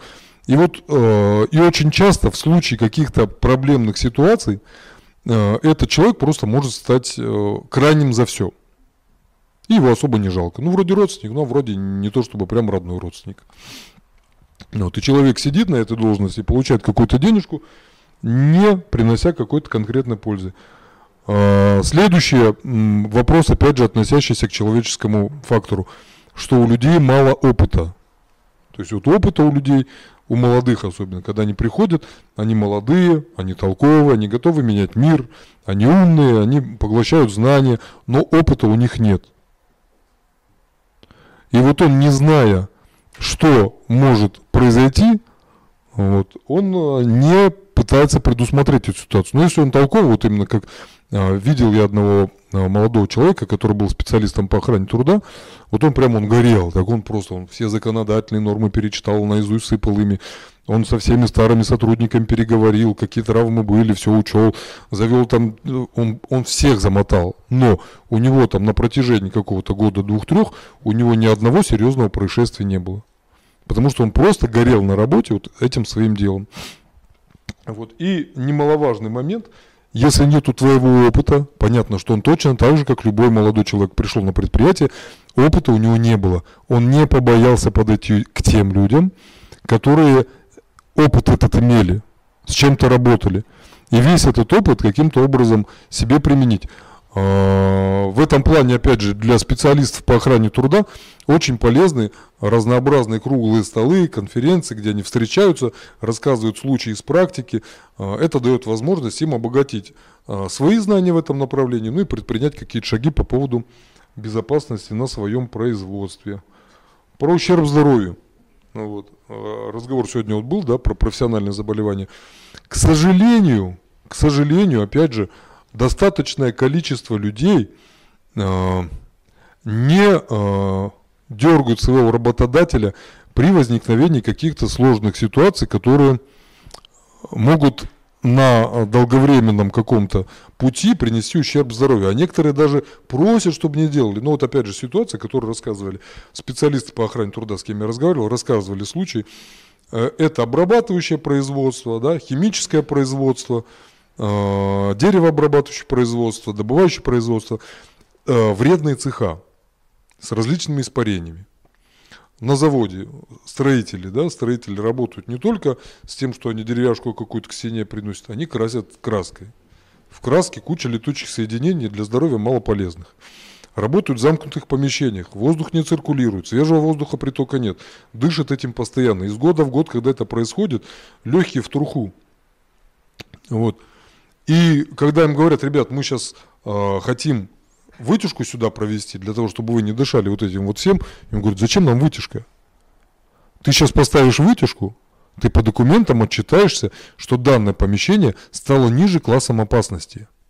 Для предприятия это выгодно. Он делает условия труда более комфортным для человека. Для человека это выгодно, он здоровье свое сохранит. А человек говорит, нет, класс опасности моей работы понизится, я премию не получу, доплату не получу. И ему говорят, слушай, ну какая тебе премия доплата, если женщина, ты через 5-10 лет у тебя не родится никто, потому что у тебя работать не будет половина органов. Мужчине говорят, ты, там, не знаю, на инвалидной коляске будешь кататься. Нет, понимаешь, нам этого не нать. И вот здесь вот а у работодателя встает еще вопрос, так ли уж нужны улучшения труда сотрудников, которые он таким образом пытается проделать. Но сейчас опять говорю, мы возвращаемся к тому, что на данный момент большое количество регламентов, которые увеличиваются каждый год, они заставляют работодателя, ну, слышали, сегодня Андрей Андреевич сказал, что э, требуют от них каких-то затрат, требуют от них регулярно, и особо никто им, скорее всего, возвращать их не будет. То есть ты этим занимаешься, ты на этом зарабатываешь деньги, но будь добр, из прибыли поделись деньгами на то, чтобы твои сотрудники как-то работали в более приспособленных для этого условиях. Вот. А дальше идут еще вопросы бизнесовые. То есть есть у нас человеческий фактор, где человек что-то упускает в своих делах. А есть вопросы, когда руководитель Э, любой ценой старается довести до каких-то известных ему целей и результатов. Э, опять же, есть э, статистика по малому бизнесу, там почти 65% проблем, связанных с травмирующими ситуациями, происходит на малом бизнесе из-за того, что, вот мы говорили про износ оборудования, вот за последние полгода те люди, с кем я работал, рассказывают ситуацию. Вот есть станок, вот он работает, он работает на износ. Его, э, скажем, нормативная работа ограничивается в день 12 часами. 12 часов. В таком случае в этом графике он проработает еще там 5-7 лет до замены. То есть у него есть определенный ресурс. А руководитель говорят, а цифры плана меня не устраивают, я хочу план выше. А план выше при той производительности труда, которая есть, может э, быть достигнут только тем, что нагрузка на оборудование на людей будет больше. То есть там будет не одна смена 12 часов, будут смены как-то меняться, а будут две смены по 8. Будет работать станок 16 часов. То есть на четверть, на треть, на половину выше от, от возможной предельной нагрузки. Вот. А там, чтобы вы понимали, что износ, он не идет вот таким вот путем ровно. То есть сколько работает, столько изнашивается. При предельной нагрузке на долгий срок, там вот так вот резко начинает идти. То есть в какой-то момент нагрузка, э, поступающая на значимые части оборудования, может быть такой, что оборудование в момент просто улетит. Вот. Но руководители своим волевым усилием, они скажут всем и бригадиру, они скажут, иди на место работы, и специалисты по охране труда, директор у него руководитель. Он ему что скажет, то и сделает. И у человека стоит выбор. Либо э, доносить на руководство о неисполнении, чем мало кто может заняться, потому что у нас как-то к этому народ не приучен. А, либо уходить с работы. Потому что в этих условиях он становится крайним в случае наступления каких-то проблем. Специалист по охране труда будет отвечать за то, что произошло. То же самое со сроками. Когда есть, например, э, сроки работы оборудования, э, я был в одном крупном проекте в начале 2000-х годов, когда э, реконструировалось одно здание. Реконструировали его в том числе турецкие сотрудники. И вот при мне представитель «Газпрома» весь объект был закончен за 8 месяцев. С января начала года до августа. В августе уже было открытие. Каждый месяц мы сокращаем сроки. Сначала был декабрь, потом перенесли на ноябрь, потом перенесли на октябрь, потом перенесли на сентябрь, потом перенесли на август. Последние полтора месяца я спал часа по три, по четыре, потому что я был представителем заказчика на производстве. Я там отсыпался днем в офисе, там в обеденный перерыв. Потому что работа на стройке шла вообще круглосуточно. Вот. А были специалисты, которые... А, и у турков было четко, то есть у тебя там 8-9 часов отработал, ты идешь отдыхать, потом приходишь, на твое место идет кто-то другой.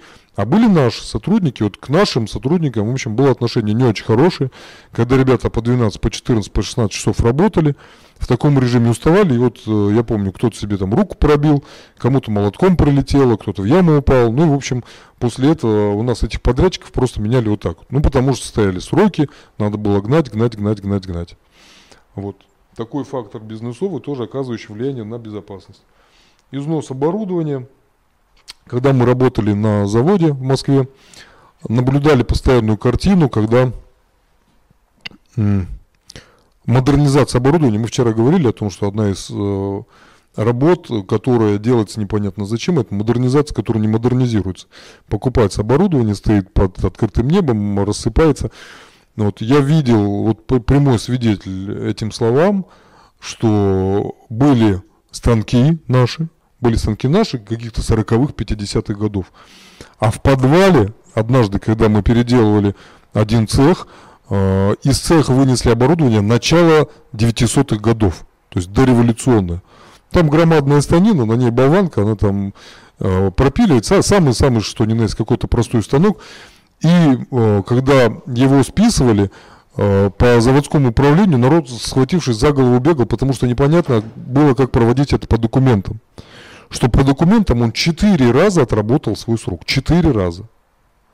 То есть он должен был там каждые 25 лет у него замена частичное оборудование, каждые там, не знаю, 30, 40, 50 лет все полностью должно быть переделано. Ну, поскольку э, завод денежку экономил, то, соответственно, он это как-то пренебрегал. Вот. Ну и разговор идет про малый бизнес, который вносит свою большую лепту э, в события, связанные с промышленной безопасностью. Скажем, э, сейчас у нас вот тоже, что э, коллега говорит, что малый бизнес жалуется. Э, давайте так, вот если посмотреть на структуру доходов э, в масштабах страны, то доля малого бизнеса там 7-10%.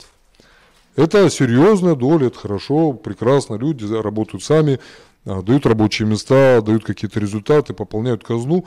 В кризис малому бизнесу тяжело. Вот. Сами знаете, наверное, статистику, да, что из новооткрытых предприятий малого бизнеса до конца года выживет один из десяти, а к концу третьего года один из десяти оставшихся. То есть там до конца второго-третьего года доходит там 3-4%. И это любая сторона, независимо от того, у нас, не у нас, на Западе, на Востоке. А Цифры примерно одинаковые, потому что малый бизнес, это, вы считайте, я сам себе хозяин, хочу работаю 12 часов, хочу работаю 16. Вот, что там, в общем, все непросто. Поэтому малый бизнес, он а, просто устает. Поэтому вот сейчас, вот опять же, мы поговорим про кризис, что кризис, с одной стороны, это опасность, как говорят мудрые китайцы, с другой стороны, это возможность. Вот, и у меня за время э, кризиса с восьмого года, что идет, наверное, человек 40 людей, которые занимались своим бизнесом, самым разным. Строители, программисты, сельскохозяйственные труженики, э, люди интеллектуального труда, преподаватели, э, проектировщики ушли к кому-то работать. Потому что, будучи э, в малом бизнесе, он был очень занят, большая нагрузка, много приходилось делать. Будучи наемным сотрудником, у меня есть рабочий день. В 18.00 я собрался, оделся, пошел домой. Вот. Поэтому малый бизнес это опять же и возможность. И сейчас э, говорят, тут надо э, поддерживать. Вчера, когда вчера или позавчера артисты пожаловались, что время тяжелое, никто на представление не ходит, разрешается только зал заполнять на четверть от возможного. Вот, и денег им не хватает, просили помощи и поддержки. И малые предприниматели просят помощи и поддержки.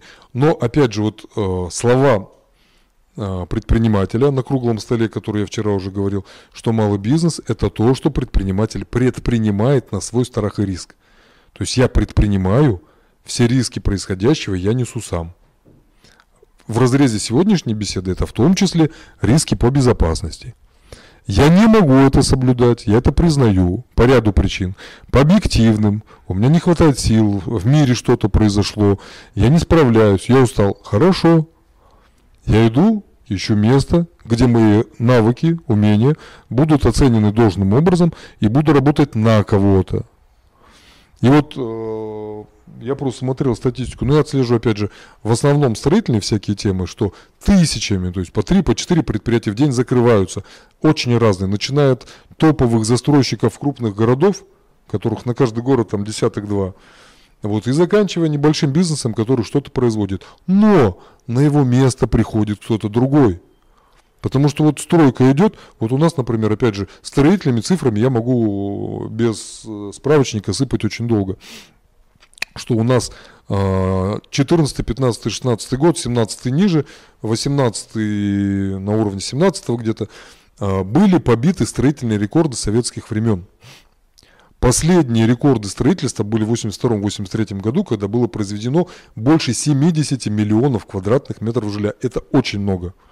А в 14, 15, 16 там за 80 миллионов превосходили. И тут, когда наш президент э, ставил какие цели на ближайшую пятилетку, там, да, сказано, что к 2024 году мы должны строить 120 миллионов квадратных метров жилья. Я не представляю, как это может произойти, честно, я не представляю. Зная тот уровень работы в нашем строительстве, тех людей, которые там занимаются, откуда возьмется такое количество классных специалистов и столько материалов, э, но э, все-таки у нас идет постоянный рост. Ежегодно мы прирастаем. И вот, например, скончался производитель кирпича, все, не вынес он тягот жизни, ушел. Но кирпич-то все равно нужен. Значит, откроется рядом завод. Может, не рядом откроется, но откроется. Ну, на этом замечательно, если на этом же месте. Под другим названием, с другими людьми. Вот и такое бывает. И такое бывает. Поэтому вот э, то, что касается малого бизнеса, это вот тоже, скажем, э, такой разговор. Э, очень забавный случай хотел рассказать по поводу безопасности, что есть правила, написанные кровью, а есть нормативы, которые вы обязаны выполнять. И вот этот случай э, спец по охране труда одного из крупных калужских предприятий мне рассказал, когда он работал э, э, в таком городе, который называется Покров во Владимирской области. Ну, недавно эта авария была. Э, к ним пришли пожарные, проверяют, ну, надзорных органов много разных, по охране труда, по пожарной безопасности, по электрике, по сантехнике там и так далее, и так далее, и так далее. Тут пришли пожарные и говорят, слушайте, у вас по нормативам, по уровню вашего предприятия, двери полагается иметь 84 сантиметра, а у вас 74. Этот завод был построен 30 лет назад. С тех пор нормы изменились. Потому что в случае паники в 84-сантиметровую дверь вы выскочите быстрее, чем в 74-метровую. И для кого-то эти 10 сантиметров могут оказаться критичными. И вот на предприятии сказали, вы должны заменить ни много ни мало более 5000 дверей. 5000 дверей. Вот мне одну-то дверь заменить, в общем, труда стоит. 5000 дверей это очень много. Но в итоге они посчитали, говорят, ну, а что делать? Либо мы будем получать регулярные штрафы, штрафы дороже. Штрафы специально делают такими, чтобы человеку было невыгодно нарушать, чего бы это ни казалось. Правил безопасности движения, правил безопасности на предприятии. Вот. Ну, говорит, какие сроки? У нас есть определенные ресурсы, мы не можем все сейчас вот все закрыться и пойти двери менять. Тогда мы закрываться должны. Ну, договорились, что вот за три года они заменят. Вот они реально за три года меняли более пяти тысяч дверей. Вот. Тоже вот такие вот техники, правила техники безопасности бывают. А, что у нас с перерывом? Продолжаем или перерыв? Все, хорошо, тогда мы тогда начнем продолжать. А, вчера мы говорили про проблемы бизнеса. А, опять же, поскольку правила промышленной безопасности написаны для людей, которые внутри этого бизнеса работают, мы сейчас взглянем на э, эти же проблемы только глазами специалистов по безопасности людей, которые э, в этих правилах должны так или иначе участвовать. Маржинальность сделок снизилась, в предприятии денег стало меньше.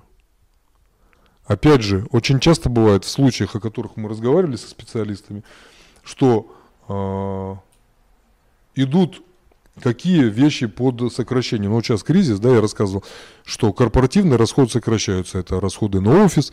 У меня в одном из э, предприятий, где коллега работал, у них были ежедневные обеды. Вот из ресторана им обед привозили. Вот, прямо вот первый, второй компот, там все как полагается, там человек в белых перчатках им все наливал. А у других корпоративная парковка. У третьих э, ежевоскресные выезды на природу у четвертых там какие-то санаторные, курортные вещи. И вот э, кризисное время, руководитель собирает документы, смотрит, что происходит, и понимает, что в этом году от чего-то придется отказаться. Вот. И э, есть предприятия, где руководитель говорит, ребят, ну вот сейчас надо затянуть пояса, давайте смотреть, что мы будем сокращать. Где-то руководитель советуется с коллективом, где-то руководитель это в принудительном порядке самостоятельно принимает решение, что он будет сокращать. Вот. И э, первыми под, э, под сокращение идут э, различные рекламные вещи, любые рекламы, любые приглашенные специалисты, любое проведение мероприятий, в том числе корпоративы, праздники, ну и прочее веселение.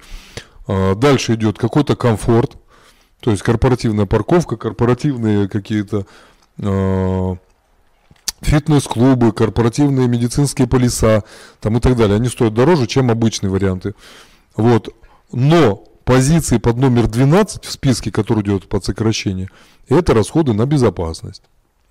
То есть это что означает? Меньше мероприятий, меньше инструктажа, меньше э, людей, которые в этом участвуют, меньше специалистов, которые приходят, меньше проверок.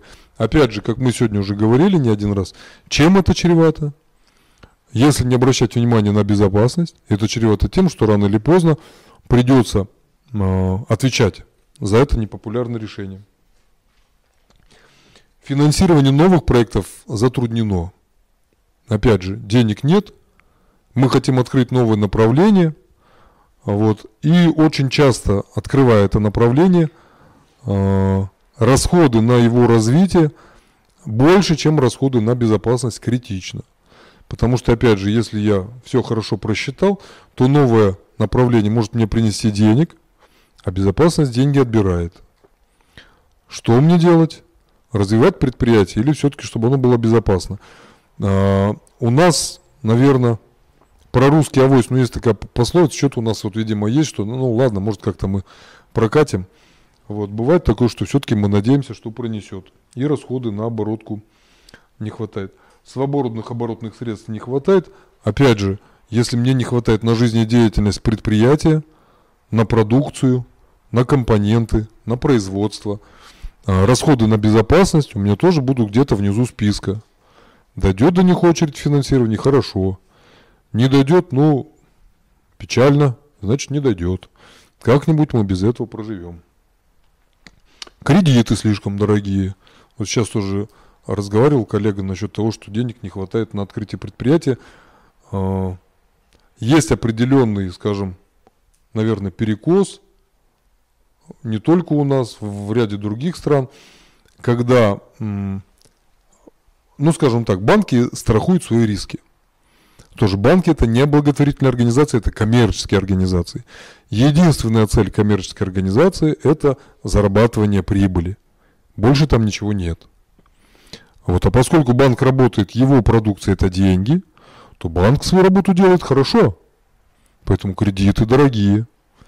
Но люди, которые эти кредиты берут, как Андрей Андреевич говорит, что забираешь чужие, отдаешь свои. Поэтому те люди, которые сейчас берут кредит, они 10 раз подумают, нужны ли им какие-то дополнительные деньги, может лучше я что-то не буду делать. И опять возвращаемся к сегодняшней теме. Где в этом списке будет безопасность и расходы на нее? Ну, не на первых местах, к сожалению. Возникают кассовые разрывы. Сегодня мы, сегодня Андрей Андреевич про деньги говорит, деньги потом, а у нас про деньги сейчас. А, вот очень интересная такая черта, что а, специалисты, с которыми я за последнее время беседовал, они говорят, что серьезные э, какие-то действия в сторону безопасности начинаются от уровня годового оборота предприятия 2-3 миллиарда. Посмотрите, потому что что? Ну, в среднем сейчас, средний специалист по Кирову сколько? Рублей 30-40 стоит, да? Ну, такой, не самый лучший, не самых лучших, ну такой специалист. Это означает, что предприятие за него должно заплатить каких-то налогов, э, половину, да, наверное. А, то есть предприятию хороший специалист обойдется в 70-80 тысяч ежемесячно.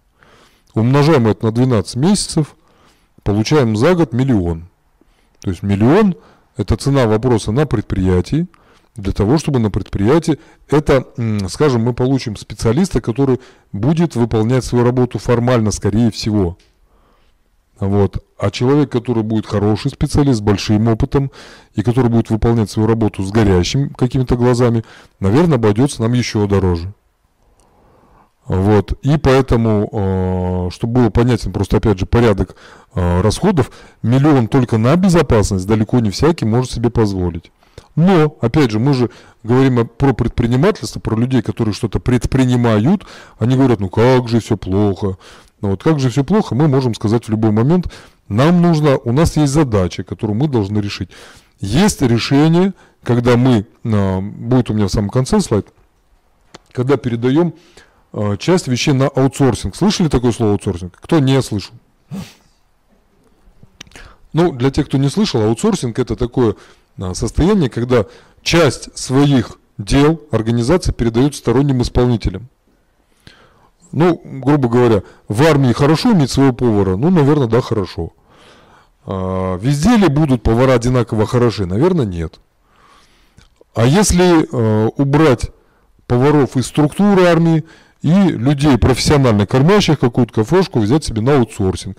То есть мы часть вещей делегировали на сторону, своих сотрудников на это не отвлекаем, но с этим, скажем, в структуре Министерства обороны есть определенные изменения. Но зато в обмен за какую-то приемлемую для нас цену, потому что своему специалисту платить все равно надо, своему специалисту продукты покупать надо, он же кашу из топора не сварит. Оборудование нам держать надо, обслуживать его надо, э, мыть, охранять, электричество подводить, здание строить, все это надо. Вот, э, поэтому, если мы предприниматели, мы считаем цифры. Если в наших цифрах э, передать на сторону какую-то часть деятельности выглядит финансово интересно, то, скорее всего, это решение можно принять. Поэтому здесь два хороших решения. Первое решение для организации, что сторонний специалист может обойтись критично дешевле, потому что ему нужно будет заплатить за ряд мероприятий, за то, что он сделает какой-то анализ происходящего, за то, что он подготовит какой-то комплект документов с какой-то регулярностью раз в месяц или квартал. Ему не надо не платить ни медицинский полис, ему не надо ни кабинет, рабочее место обустраивать, его не надо нанимать или увольнять с работы, я ему дал денег, он ко мне пришел. А практика показывает, что аутсорсинг специалистов по охране труда может обойтись в 2-3 раза дешевле. Вот, то есть э, человек вместо миллиона рублей для предприятия может обойтись э, в 300, 400, 500 тысяч. Это уже цифра более интересная.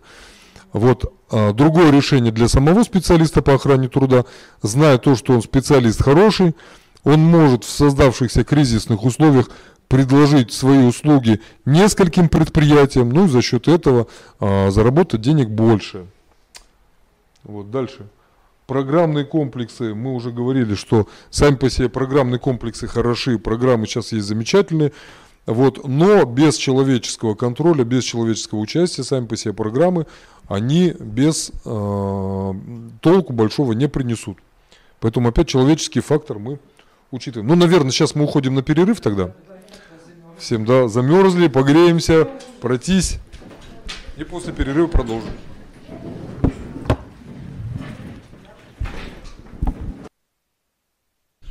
Кого-то еще ждем? Сегодня музыким кругом. А, так, ну, друзья, давайте продолжаем замечательную тему по промышленной безопасности. А, на данный момент известны, а, скажем, программные комплексы, которые внедрены не только для обучения и надзора. Ну, скажем, про нейросети слышали что-нибудь? Про системы слежения слышали что-нибудь?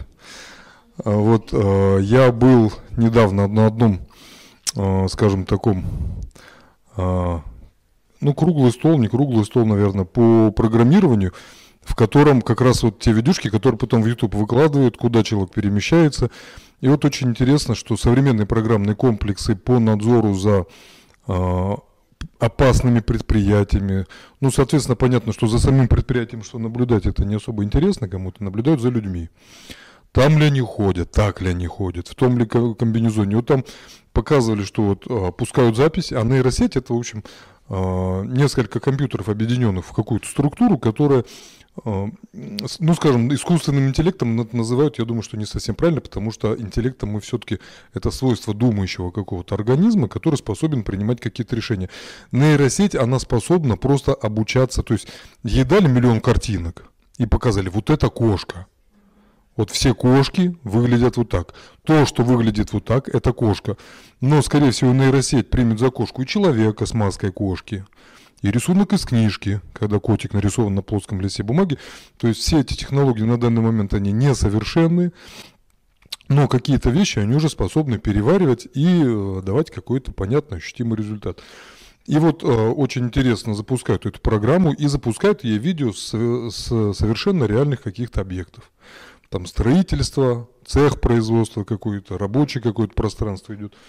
Вот. И э, с разным увеличением, во-первых, э, если качество изображения позволяет делать наезд, приближение какое-то, то видно, что у человека, как он одет, э, что у него в руках, куда он двигается. Вот. Э, И камера э, просчитывает э, движение человека, э, находит, где у него голова, есть ли на голове каска, если, э, ну, насчет, насчет маски пока боюсь, что нет. Не, не, по- по- поверьте, пока не настолько. То есть, а, если, если смотрят люди и с камерой ездят, то это отследить можно. Потому что, вот скажем, я сейчас возьму телефон, да, и буду снимать. Я как человек увижу, есть на вас маска или нет. Но на данный момент следить за всеми не хватит никаких ресурсов. Поэтому, может быть, ну вы камеру прошли, маску убрали. Ну все, я буду знать, куда я попал. Так что я сейчас я потенциальный нарушитель, без маски хожу. Вот. А, По поводу каски, ну вы просто сами понимаете, что цеха это не аудитория, да, то есть аудитория, ну сколько она там, 12-15 метров в длину, там 6-8 в ширину. А, Здесь ограниченное количество. Цеха это, как правило, помещение критично больше, с большей высотой. Камеру на каждый, опять же, экономический эффект никто не отменял. Если э, камера стоит, она стоит на каких-то ключевых местах, на опасных, где видно, куда человек переходит. Вот, и отследить по меньшей мере, находится ли человек в костюме защиты, потому что, например, в тот же горячий цех, а, поверьте, вы сами побежите за этим костюмом. Потому что брызги металла на кожу попавшие радости не приносят. Вот, а, то же самое с каской. Вот любая гайка, которая прилетела в голову, каску она разобьет э, в каком-то случае, голову она пробьет, в общем, гарантированно. Поэтому э, люди, которые бравируют тем, что они средства защиты игнорируют на опасных производствах, ну, меня вызывают искреннее удивление, потому что, скажем, все это, ну, опять же, помним баланс, да, между риском и безопасностью, что есть люди, там, адреналиновые наркоманы. На машинах они ездят быстро, с парашютами они прыгают, на лошади они ездят. И э, такого человека лучше куда-нибудь вот в спецназ или на войну ближайшую куда-нибудь отправить. А? Не-не-не. А вы знаете, вот это такой вопрос. А, психопаты – это люди, которые у них нарушена часть э, деятельности мозговой. А, вот смотрите, если в подразделении нету одного человека а, на сотню с какими-то психопатическими наклонностями, это подразделение не боеспособно.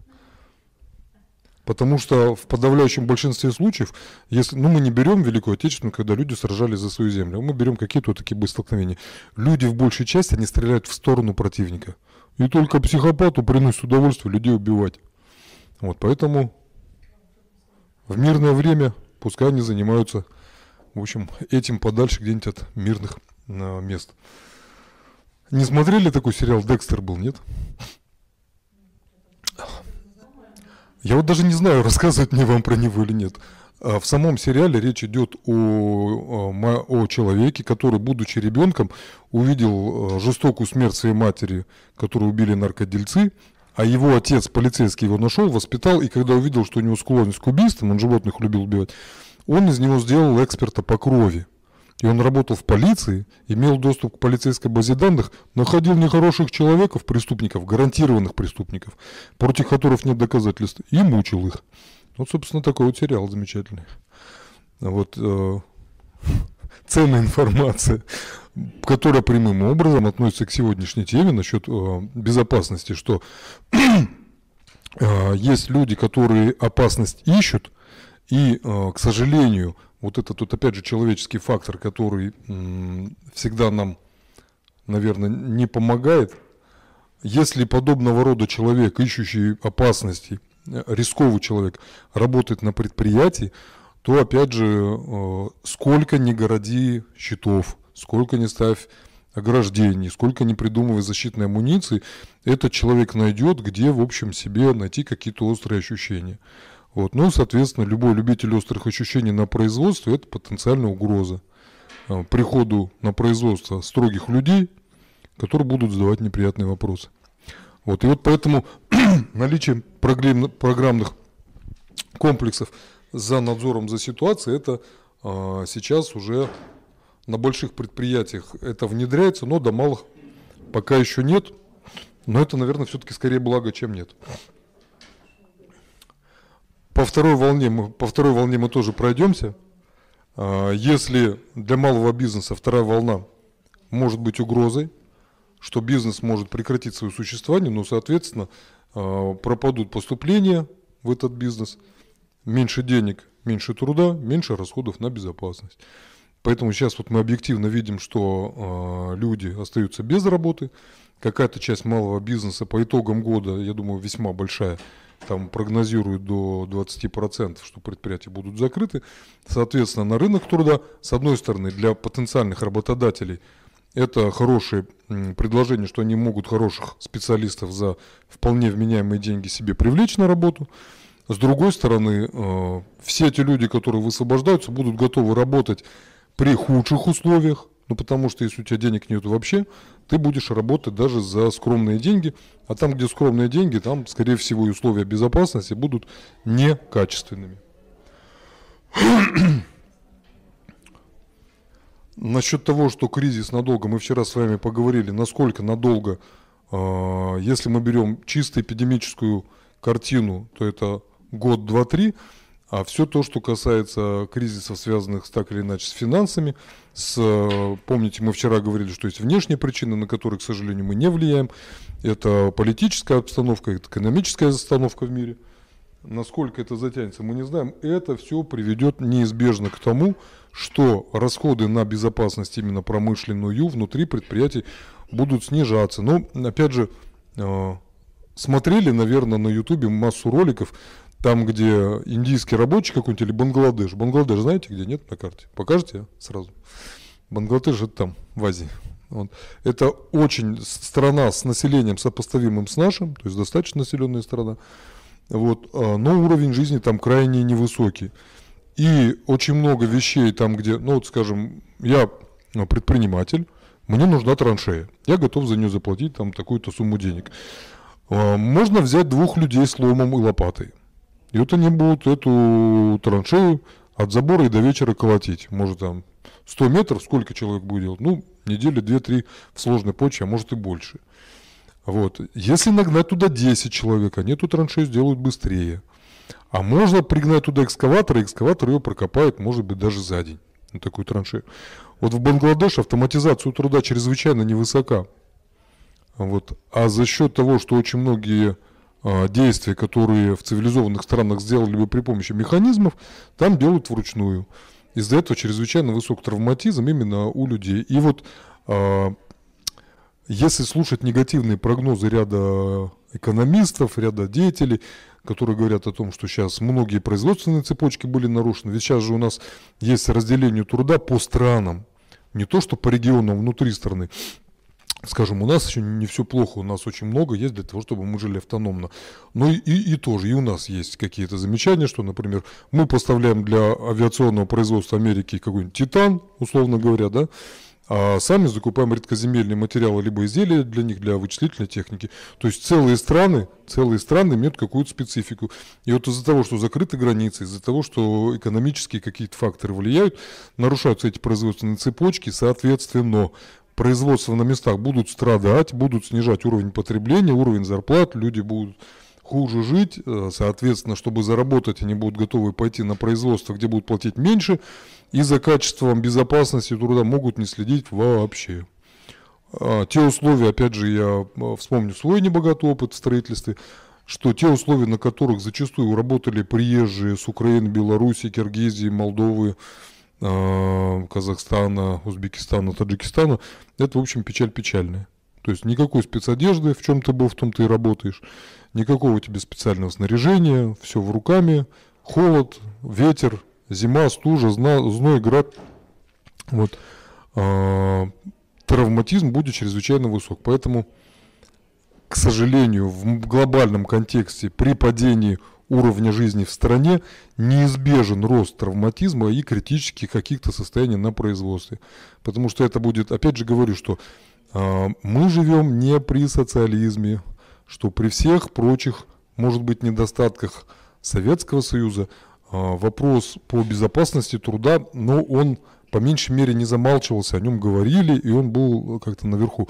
Сейчас в списке, вот когда проводятся опросы анонимные, не анонимные, на различных круглых столах, когда идет разговор с предпринимателями, им дают список. Ну вот если спросить, на что ты готов потратить деньги – на что ты не готов потратить деньги. Как правило, человек ну, 3-5 пунктов напишет. Хотя в ежедневной жизни даже малого предпринимательства там их не один десяток будет. Но даются, как правило, там 20-30 уже готовых ответов. Проранжируйте их в порядке значимости для вашего бизнеса сегодня. Потому что вот сегодня для моего бизнеса, возможно, важна реклама, чтобы я привлек новых клиентов. А завтра мне рекламы хватит, но мне нужны люди, которые пришедших клиентов качественно обслужат и выдадут им какой-то товар или услугу, которую я произвожу. Вот, поэтому в разное время будет разный, скажем, э, порядок тех вещей, которые предприниматель выстраивает по значимости. А, как правило, всегда вопросы безопасности всегда стоят внизу списка. Он всегда стоит внизу списка. Специально кто-то, э, опять же, помните, да, баланс между риском и безопасностью всегда смещается а, в ту сторону, в которую вот руководитель на данный момент ощущает. Вот. Полная безопасность – это стагнация, полный риск ну, – это а, угрозы для самого существования. Система мониторинга на предприятии. Мы вчера с вами говорили, что а, при наступлении кризисной ситуации на производстве, для того, чтобы м, понять, что происходит, э, ну скажем так, вот каждая семья, да, это вот малое предприятие. И даже в семье иной раз бывают ситуации, когда дети родителям не все рассказывают. Потому что у него есть внутреннее оправдание. Зачем маму расстраивать? Родители детям не все рассказывают. Кто-то из родителей работу потерял, получил взыскание по работе или еще какая-то проблема.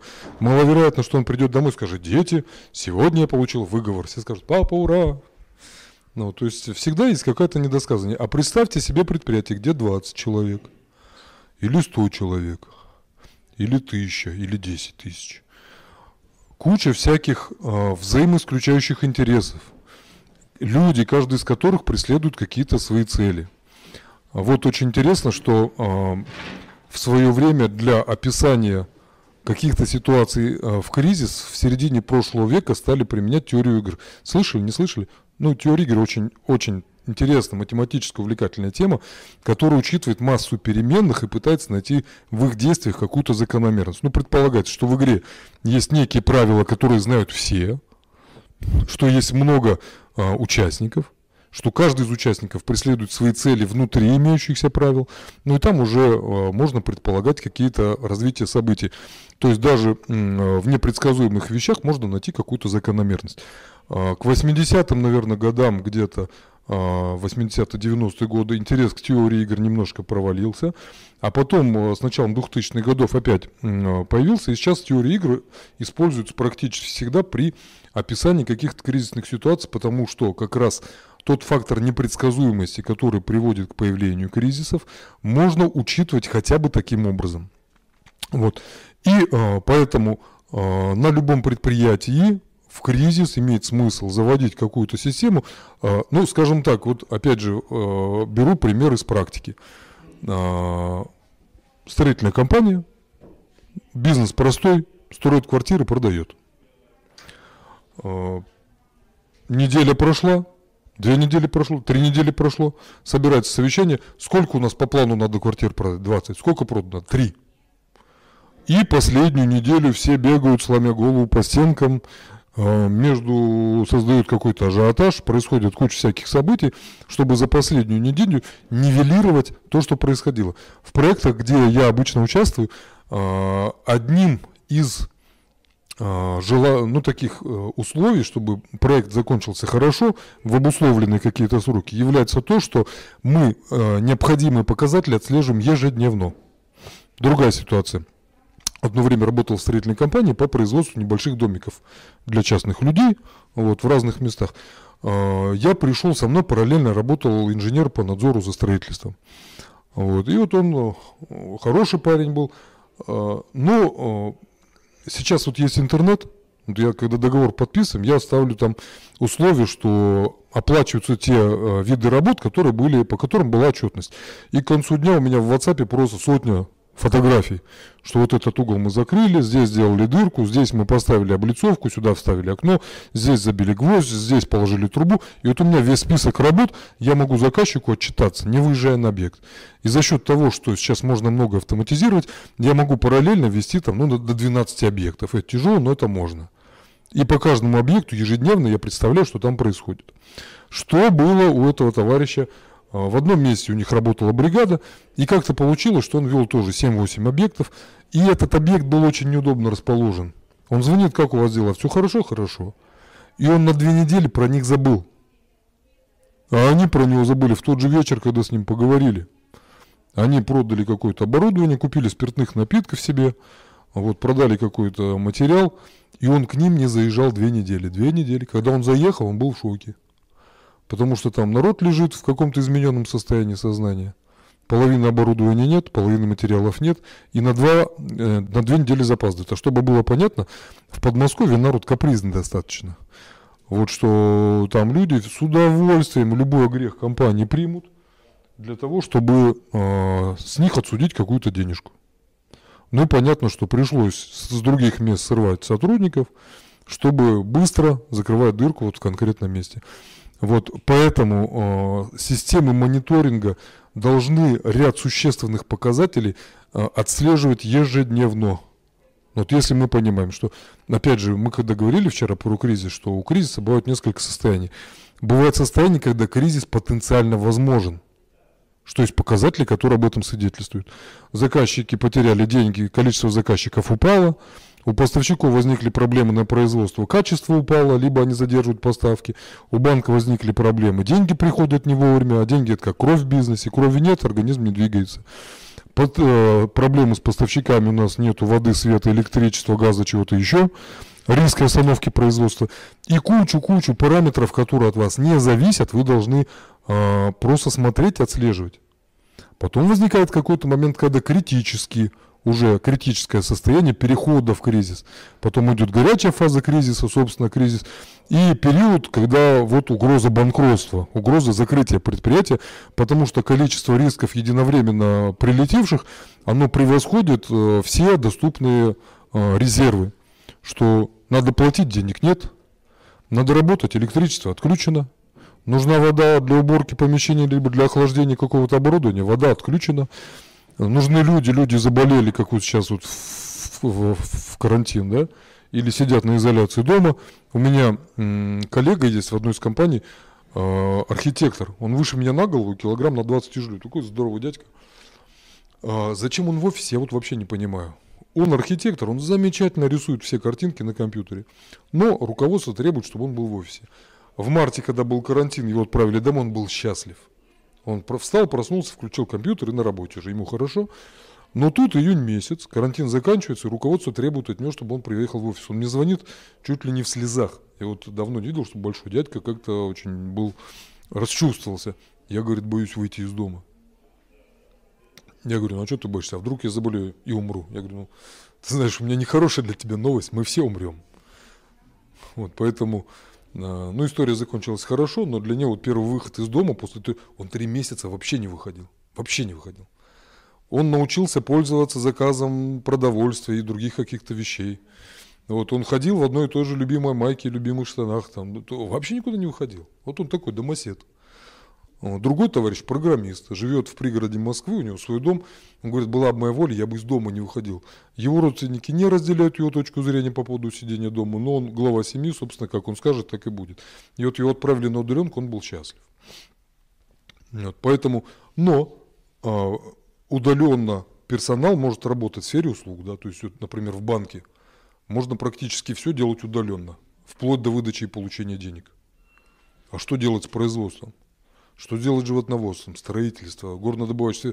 То есть много-много вещей. Мы, конечно, э, очень интересно, я помню, когда я мелкий был еще, э, фантастические всякие рассказы о том, что э, человек творит что-то великое и мудрое, а все вокруг роботы делают.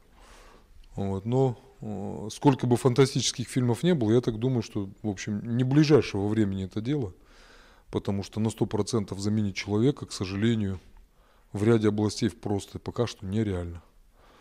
Вот. Мы в ту сторону, наверное, как-то движемся, но с какой скоростью, пока непонятно. Вот. Еще вспомним вчерашние слайды. Типичные проблемы руководителя. А, одна из проблем, которые мне применительно к вопросам безопасности а, приходилось наблюдать, зачастую а, какой бы ни был талантливый, толковый человек, управленец, либо специалист на своем месте, в большом предприятии он один погоды не сделает тут сам. То есть какой бы он ни был авторитарный или наоборот уважительный к людям, во многом результат на предприятии это результат работы команды. Вот. И очень часто бывает, что человек, ну, знаете, говорят, да, новая метла по-новому метет.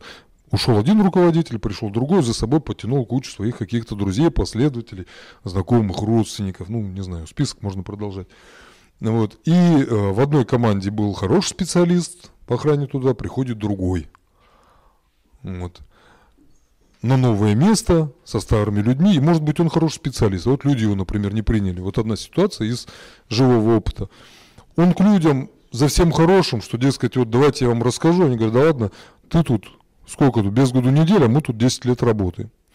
Вот, а надо сказать, что вот есть такая пословица, что не всегда мудрость приходит вместе с возрастом. Иногда возраст приходит один. Мудрость где-то в дороге потерялась. И вот зачастую люди работают десятками лет на одном и том же предприятии, но при всем при этом делают одни и те же ошибки. Вот все знают, что вот здесь вот не надо здесь проходить, здесь что-то падают. Но все вот знают, я, я просто привык здесь проходить, но я просто здесь поглядываю наверх, чтобы меня не прилетело.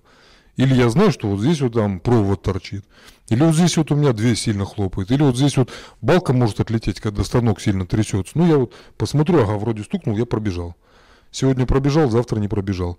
И опять же говорю, опять мы возвращаемся к тому, о чем мы сегодня говорили, и еще повторюсь, что зона ответственности вашей, ваша жизнь. За вас никто этот вопрос решать не будет.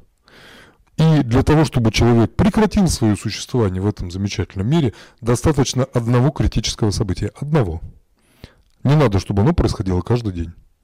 Да, мы привыкаем к какому-то уровню риска. И на войне люди привыкают к свистению пуль снарядов, вот, и как-то уже э, под ураганным огнем там и курят, и кушают что-то, и спать умудряются.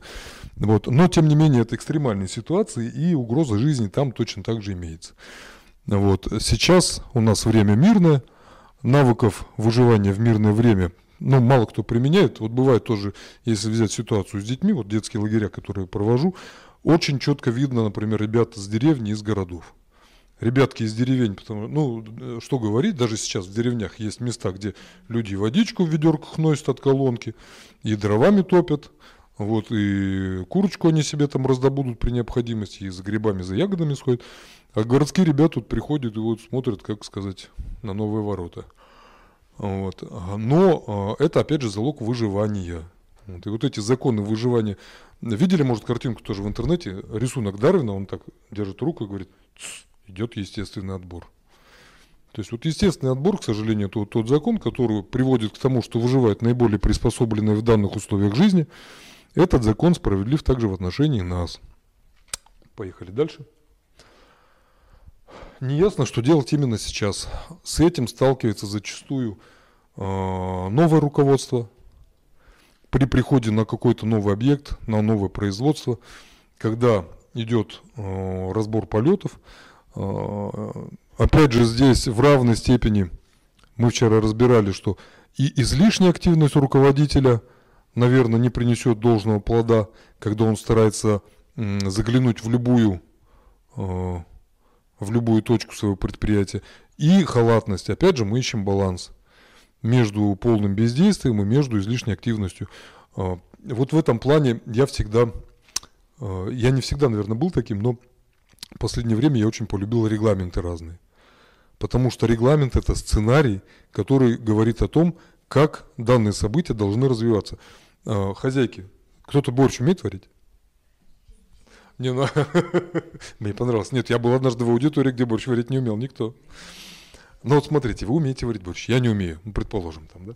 Вы мне сможете, вот я скажу, «С- с- Елена Анатольевна, вот гости идут, надо срочно борщ варить. А Елена Анатольевна, сможешь же мне рассказать, как борщ сварить? То есть худо-бедно. Понятно, что я не сварю такой же замечательный борщ. Но, тем не менее, какую-то красную водичку с мясом, картошкой и всем остальным я, в общем, приготовлю. И, скорее всего, ее даже можно будет кушать. Вот. Почему это получилось? Даже если она находится не рядом со мной, благодаря сегодняшней возможности по связи, я могу находиться на другом конце Земли. Потому что есть сценарий. И следуя сценарию, мы получаем предсказуемый результат. А предположим себе ситуацию. Елена Анатольевна говорит, ну слушай, возьми воду, поставь мясо. Так, потыкай ножиком, сварилось, хорошо. Режешь картошку, кладешь капусту, там, не знаю, свеклу, лук, морковку, поджарь, на масле, зеленью заправь, сметанкой можно подавать. Вот я говорю, ну, Елена Анатольевна, стоп, стоп, стоп, стоп, стоп. Вода, мясо норм. Свеклу я не люблю, морковку я не ем, вот. А, картошка полнит. Вот. все остальное хорошо я сделаю. Будет ли это борщом? Ну, бульон. А представьте, я скажу, например, вот мясо, я вегетарианец, в общем, плохой охотник по-индийски. Вот мясо я не ем. Вот, э, давайте водичка, капуста и зелень. Это будет борщом? Не будет борщом, да вообще непонятно что. Как- Травяной какой-то отвар. Ну, наверное. Есть люди, которые даже это будут есть, не, не вопрос. Вот, но э, теперь э, давайте возьмем просто часто, часто действия руководителей и действия специалистов на местах, когда э, связано с безопасностью, им говорят, здесь роешь яму, засыпаешь ее землей, ставишь туда росток дерева, поливаешь водой, вырастает плод, там, да, на дереве каком-то. Что я делаю? Я рою яму, заливаю ее бетоном, сажаю туда дерево, поливаю бензином и поджигаю. А потом говорю, а где плоды? А потому что я все сделал не так. То есть инструкции точные, что характерно, есть. Но есть люди, которые инструкции читают а не глазами, а чем-то другим. Вот. Поэтому, э, когда не ясно, что делать сейчас, у нас есть, э, мы опять же повторяемся о том, что э, все вопросы, которые мы сейчас разбираем, мы все-таки разбираем с точки зрения не человека, говорит, ну все, все пропало, ничего не получится, сделать ничего нельзя. Кредиты дорогие, правительство не помогает, экономический кризис, карантин, пойду застрелюсь. Вот, но этот поход нам не близок. Вот, мы все-таки смотрим на это с точки зрения предпринимателя, мы предпринимаем. Если не ясно, что делать сейчас, мы открываем интернет, мы ищем более опытных товарищей, скачиваем какие-то регламенты и наставим на том, чтобы люди эти регламенты прочитали, ознакомились, создаем систему мотивации, чтобы было выгодно его выполнять, а не выполнять им было его невыгодно. И устанавливаем систему контроля. То есть, опять же, все прекрасно это знают. Но здесь должна быть определенная уже настойчивость со стороны руководства. Что если руководство ценит результаты своего производства, если руководство ценит людей и не хочет отвечать перед надзорными органами, то забота руководства настраивать все это в каком-то автоматическом режиме. По поводу статуса средних управленцев, это вот беда какая-то просто.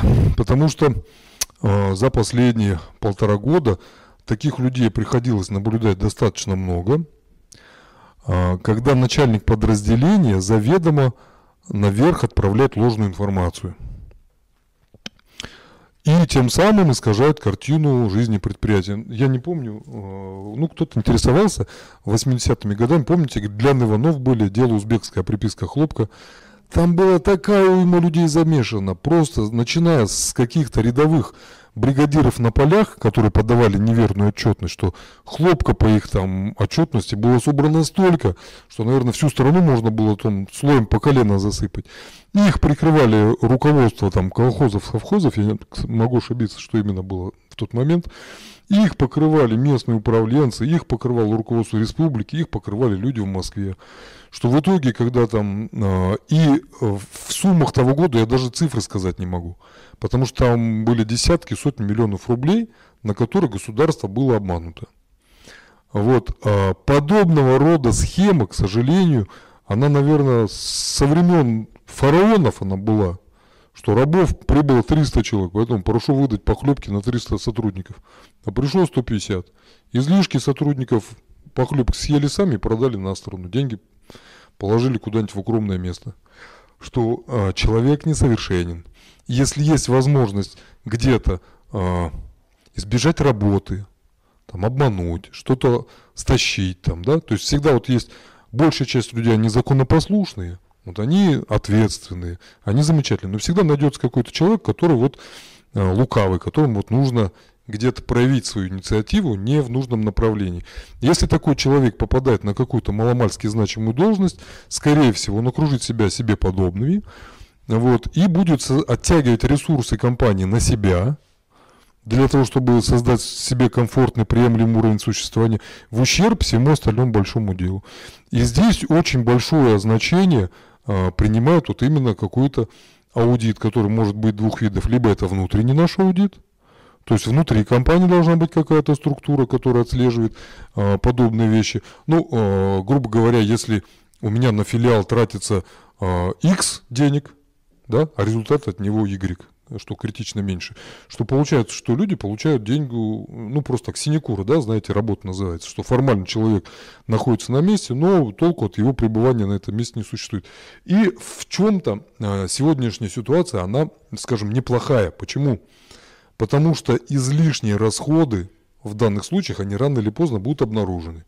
Кормовая база схлопывается, на то же количество денег претендует больше людей – вот, э, в ряде предприятий с весной, ну, вот с кем я общался, есть предприятия, которые пока еще не пришли в себя, и по соглашению с руководством сотрудники пошли на уменьшение своей зарплаты, потому что ну, лучше получать хоть что-то, чем не получать ничего совершенно. Сейчас уже, казалось бы, карантин кончился, но предприятие на ноги не встало так же, как это было год-два назад. А, и я не уверен, что в ближайшее время их зарплата вернется к исходному уровню. Вот. Э, но это справедливо для всех. Что даже для руководства, руководство вынуждено сокращать какие-то нецелевые расходы, э, когда стоит вопрос выживания. Поэтому вот в кризис просто э, как морская пена, вот знаете, прилив пену приносит, уносит, пришла волна, ушла волна. Вот эти всякие неэффективные предприятия, которые не смогли приспособиться, у которых нет системы в работе, вот, их сметает. Ну, соответственно, туда же попадают люди с неэффективной работой, в том числе и в сфере безопасности. Понятно, что магазин, парикмахерская, автосервис, автосалон – это бизнес, который легко открыть, легко закрыть, что предприятие просто так не выметишь. Да? Вот. Но про, про производственные компании, которые за этот год тоже покинули рынок, там их, в общем, число чрезвычайно велико также. Вот как мы говорили, что ну закроется, откроется с другими людьми. Может быть, даже в том же месте. Еще?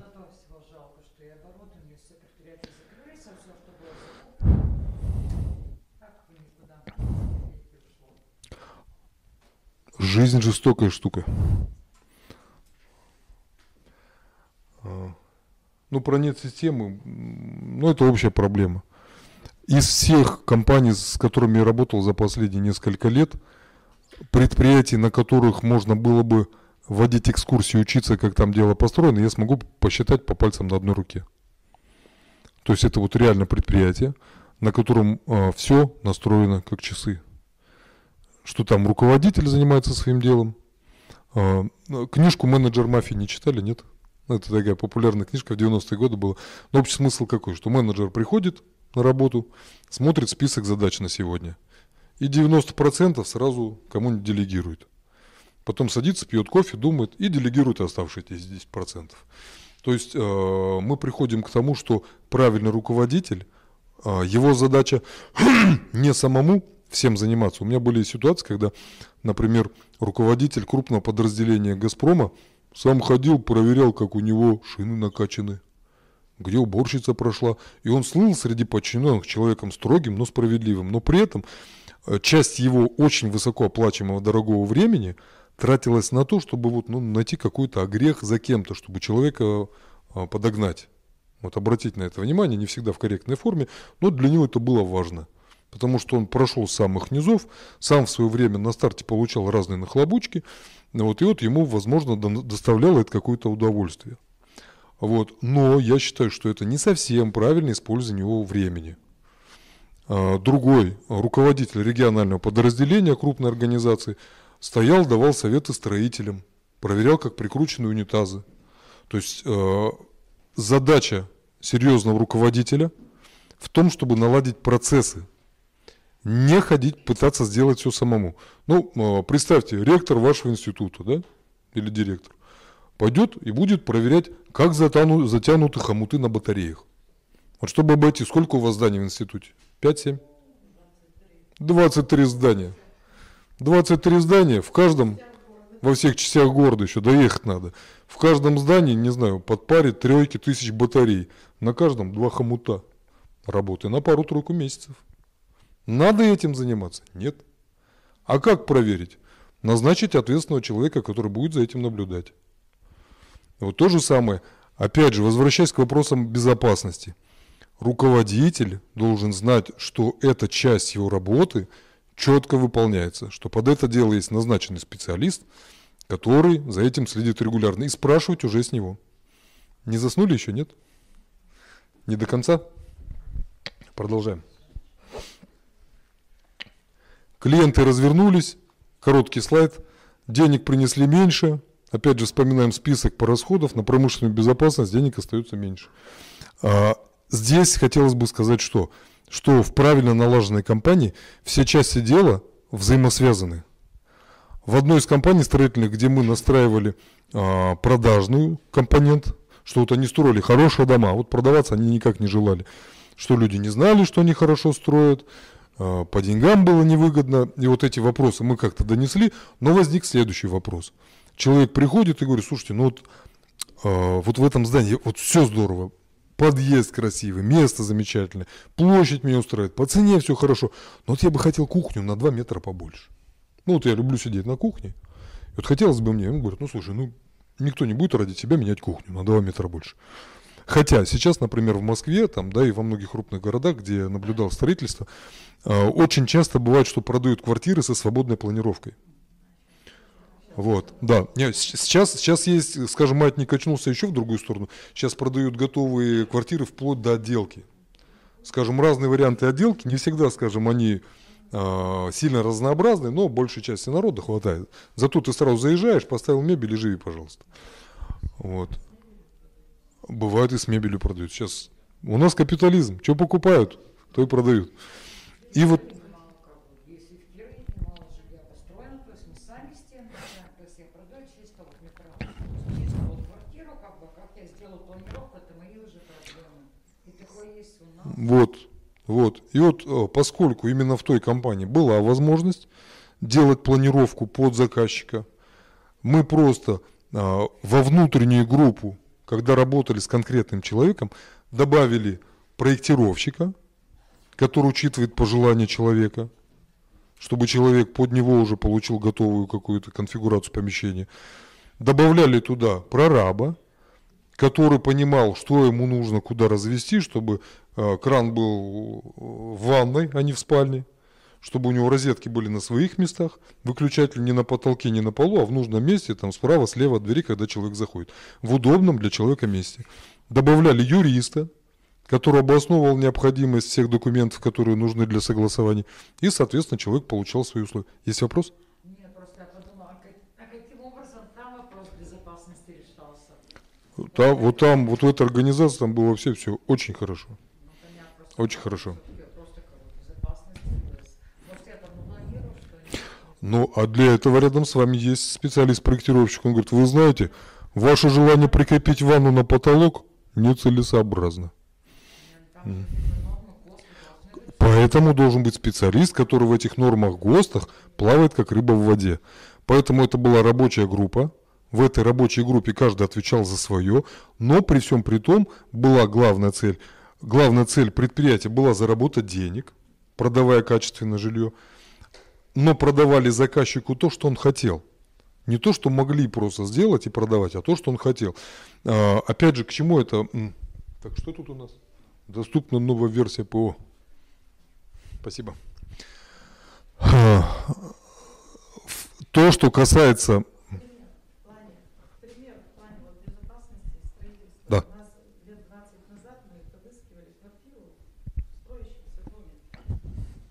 Отказались мы по одной причине. Там была нарушена техника безопасности. Потом по этой причине дом не отменили. Заставили переделывать. Там на пятом этаже товарищ скупил все квартиры. Но это не тот вариант, это еще старого типа постройки, кирпичный дом. Э, скупил на одном этаже все квартиры, кроме несущих стен не убрал, и сделал там огромнейший бассейн, это уже на стадии вот, э, строительства, и э, перекрыл вход на пятый этаж, то есть чтобы народ ездите на лифте, но не ходите через мой этаж. Это где? На физкультурниках это было. Когда прорвало бассейн? Вообще дом не прервало, его приняли. не сдали. Вообще не приняли. Комиссия дом не приняла. Это значит что? Что у нас надзорные органы у нас работают должным образом. Если вам будет интересно, если у нас будет э, семинар «Практика строительных нарушений в 90-х, 2000-х годах», я могу приехать сюда на неделю. Потому что э, то, э, что люди хотят получить за свои деньги, если они у них имеются в избытке, это просто список может быть очень большим. Насчет бассейна а, певица была, я не помню, чтобы не соврать, Чечерин, не Чечерин, какая-то молодая девушка, она в свое время у себя дома решила, что вот ей нравится жить на природе, и она сделала гидроизоляцию пола, раскатала везде газоны и ходила по дому босичком. Могу ошибиться, кто, погуглите, в общем, такой забавный весьма случай. Но потом пришли плохие люди из городской технической инспекции и сказали, газон дома недопустим. Убирайте, пожалуйста, в общем, это безобразие. А, Я занимался одно время в Москве с коллегой а, гостиничным бизнесом, когда переоборудовались, например, большие квартиры под студии, вот и по, студии посуточно сдавались. Вот. а, Одна из проблем, с которой мы столкнулись прямо в первый же день, когда мы начали все эти дела пытаться реализовывать, что такое кран в квартире? Это мокрая точка. Мокрая точка по всем нормативам не может располагаться над жилым помещением, над спальней, либо над э, каким-то другим, ну, над любой ко- комнатой. Вот, поэтому это была проблема. Опять же, решение есть у этой проблемы? Есть. Просто первый этаж. На первом этаже ты можешь располагать мокрые точки в любом помещении, потому что под тобой никто не живет. А сколько таких ситуаций, когда люди состоятельные делали перепланировку жилья, объединяли несколько помещений на этаже, делали двухуровневые квартиры, ставили бассейн, ванну, душ где-нибудь не там, где полагается. Про это рассказов просто достаточно-достаточно много. Вот, потому что э, человеку склонно все-таки достигать максимального уровня комфорта, который он себе представляет, за который готов чем-то заплатить. Вот, и не все, э, ну, кто-то из э, мыслителей сказал, что э, моя свобода заканчивается там, где начинается свобода другого человека. Да? Тут вопрос границ всегда стоит. Вот, что, опять же, мы приходим к тому, что забота государства вносить какие-то э, правила, согласно которым в пределах неких границ мы действительно свободны, но в то же время мы не можем плескаться в бассейне над спальней другого человека, который на этаж не живет. Вот вы рассказали про дом, который не приняли, а у меня была реальная история про бассейн, который протек. Вот. Один бассейн был в жилом доме, человек себе сделал, он не объединял, но у него квартира была, дай боже, там метров 200 квадратных, можно было в футбол играть у него. Вот. А другое, это когда фитнес-комплекс э, в центре Москвы разместили очень, вообще непонятно. У них было все их здание, зачем надо было бассейн делать на каком-то втором или третьем этаже, вообще не ясно. И опять же, вопрос был, когда это все порвет, затопило помещение с оборудованием, там залило. Вот и инспекция им выставила большие штрафы и заставила все переделать. Ну и оборудование они тоже, конечно, потеряли. Ну, то есть все вот подобного рода вещи тоже предусмотреть сложно. Клиенты развернулись, опять же, напомню про слайд, который у нас сейчас стоит. Вчера мы говорили про клиенты развернулись относительно к общей деятельности компании. Вот. А, а здесь, опять же, мы говорим вот у Лао Цзы, знаете, да, такой китайский мудрец был, который оставил после себя много там писаний, легендарная личность. А, он там писал, мудрый правитель делает то-то и то-то. И вот если, опять же, возвращаться к тому, что мы предполагаем, что во главе предприятия все-таки стоит мудрый правитель, не человек, который жалуется на обстоятельства, складывает руки, включает режим жертвы, унывает, скрывается или что-то прочее делает. Мы предполагаем, что мудрый правитель, видя а, желая безопасность на своем предприятии обеспечить, все-таки это в его воле находится, но видя, что клиенты как-то развернулись, он все это объединяет между собой. То есть э, можно поступить, как вот предприниматели, о которых речь идет, что доходы сократились, соответственно, расходы на безопасность идут под нож. А если я мудрый предприниматель, я хочу оставить расходы на безопасность, мне надо думать, каким образом этих клиентов вернуть обратно. То есть здесь вопрос очень, он очень многоплановый, очень неоднозначный, простых решений там не существует, но всегда, опять же, в любом случае, а, мы приходим к тому, что либо ты решил что-то делать, и ты делаешь, либо ты решил, что делать не будешь, ну, соответственно, тогда претензии предъявлять некому. В результате в бизнесе проблемы денег нет, люди уходят, клиенты разбегаются. А, по поводу спрятаться. А, вчера хотел рассказать, но вчера было не время, а сегодня можно рассказать. А, при одной проверке, вот э, один из коллег по промышленной безопасности, с кем говорили, когда после нарушения, вот как Андрей Андреевич говорит, что крупное предприятие, сколько у него, человек 600 сказал, да? Тысяча у него работает? Не помню. Ну, я где-то смотрел про... Э, ну ладно, ну, предположим, тысяча человек. На тысячу человек раз в квартал стабильно приходит какая-то инспекция в связи с несчастным случаем. Вот. Здесь прибыл новый, новый руководитель, вот он был чей-то там родственник. И первый несчастный случай на производстве, кому-то там упала железка, раздробила ногу, приехала инспекция, а, директор спрятался в сейф. Вот у него был сейф, просто, знаете, красивый такой, несгораемый шкаф для документов. Вот приехали и говорят, а, пришел а, тоже в надзорных органах люди разные. Бывают люди спокойные, уравновешенные, как Дмитрий Алексеевич, такой, спокойный, взвешенный. А бывают очень такие несдержанные. И тот два бегает, где тут ваш директор? Подайте, сейчас я его прямо вот, прямо тут я его. А там был молодой человек, вот он испугался. И вот он как котик спрятался в пещерке. Или как вот здесь вот котик от собачек стал в столбик и, в общем, чихнуть боится. Его нашли, через час он там чуть не задохнулся. А, поэтому здесь разговор идет о чем? А, про управление рисками, знал бы, где упал, соломки подстелил. В случае э, несчастных случаев на производстве предусмотрено в ряде событий наказание вплоть до уголовного, вплоть до лишения свободы, кроме штрафов. Вот и здесь может быть ответственным начальник участка, начальник производства, главный инженер, старший мастер, бригадир, директор. То есть вот в, в разных событиях предусмотрена разная ответственность. И э, опять же, слишком поздно люди могут узнать, что в их жизни могут наступить какие-то необратимые изменения. Вот, к сожалению, такое бывает. Вот. А, по поводу времени. А, мы с вами вчера говорили, опять же, про время применительно к бизнес-среде, что мир меняется, многое происходит. А, люди начинают как-то по-другому происходить.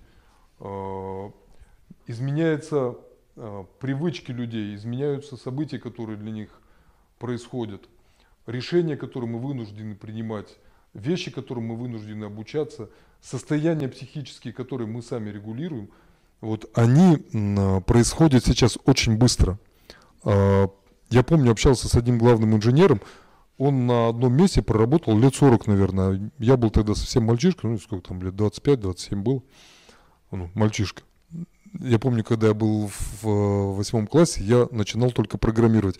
У меня был мой кумир, десятиклассник, который программировал намного дольше меня, и мне он казался каким-то просто взрослым человеком. Он был небритый, ходил с такой легкой небритостью, и это было для меня просто, думаю, надо же, я когда-нибудь вырасту и стану такой, как он. А тут меня лет 10 назад позвали в какую-то школу прочитать какую-то полезную информацию для старшеклассников. Ну вот, э, старшие классы, 16-17 лет ребятам, выпускной класс, я им что-то вещаю. Я захожу, я с ними начинаю разговаривать, я понимаю, это дети вообще. Это дети. С детской головой, с детским пониманием жизни.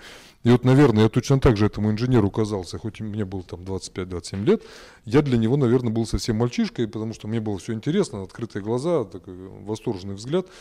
Вот, и вот он рассказывал, что, э, говорит, наверное, одним из моих свойств э, было то, что он никогда не торопился. Помните, может, фитиль такой, там, где э, вагон надо было двигать. Сидят двое, в доминошки играют.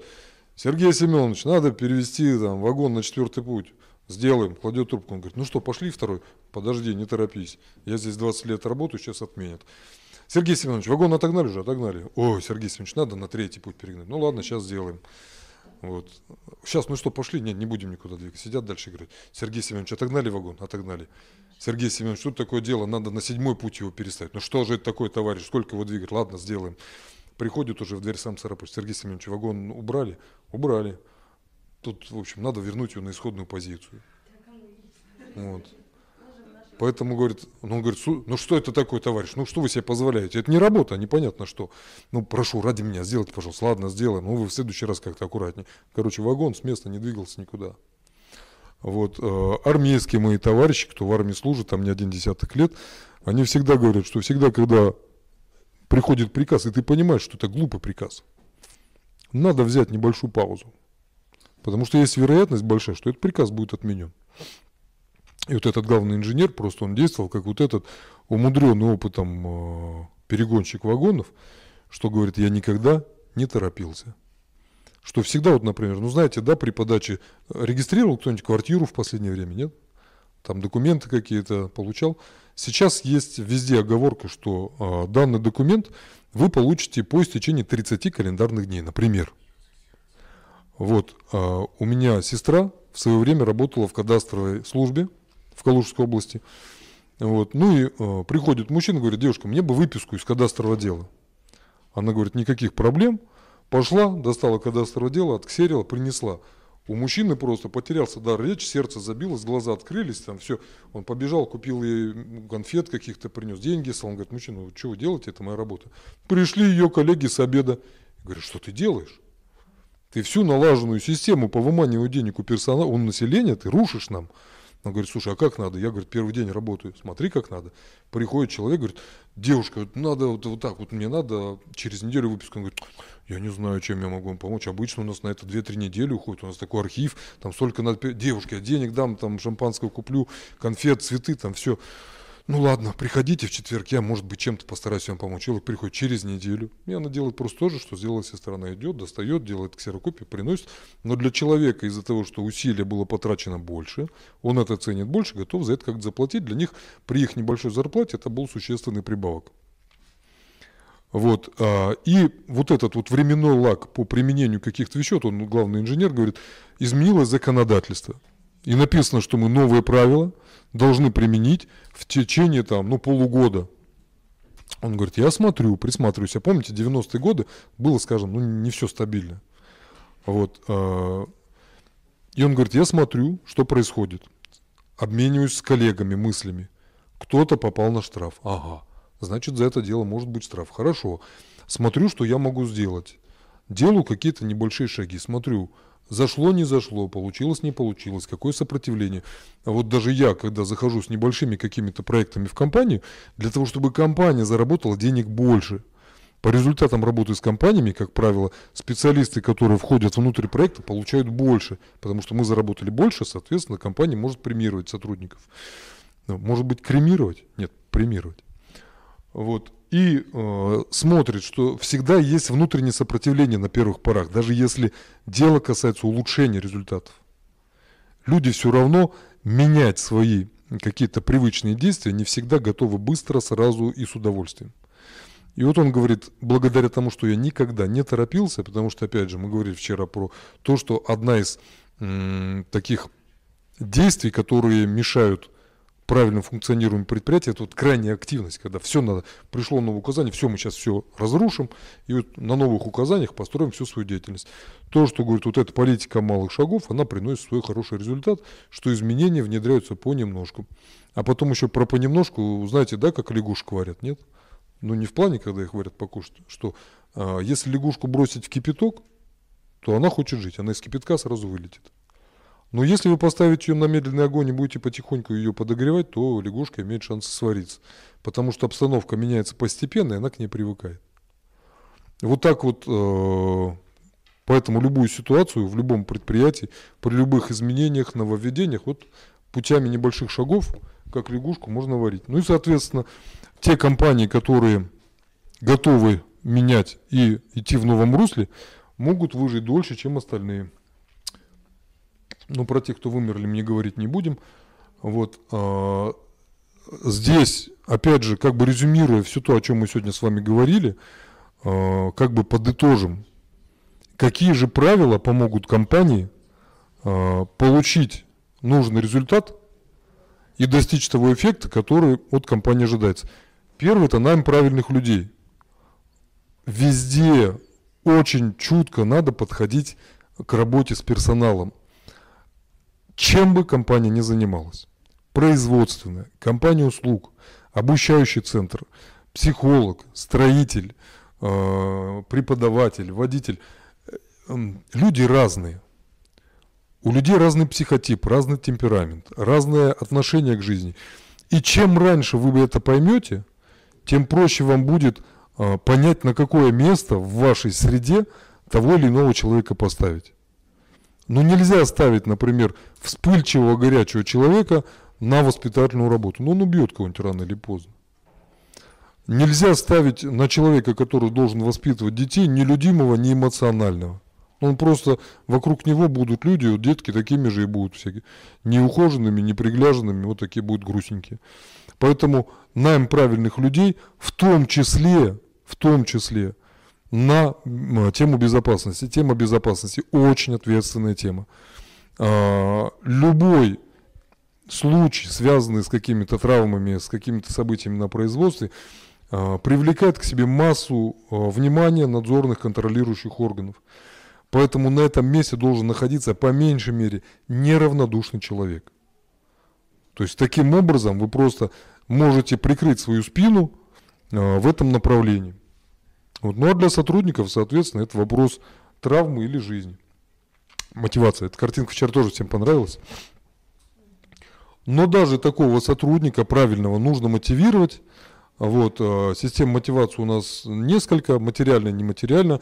Э, про материальную мотивацию мы с вами уже говорили, это э, в области, наверное, в районе миллиона в год если этот человек находится в штате, либо сумма, которая в 2-3 раза меньше, если человек находится на э, постоянном каком-то на аутсорсинге. Э, система контроля, опять же, вспоминаем о том, что 70% событий, связанных с производственной безопасностью, любых аварий, э, инцидентов, травматических ситуаций происходит из-за человеческого фактора, должны быть системы контроля, которые даже самому необязательному человеку придется э, приводить в какое-то соответствие с нормами.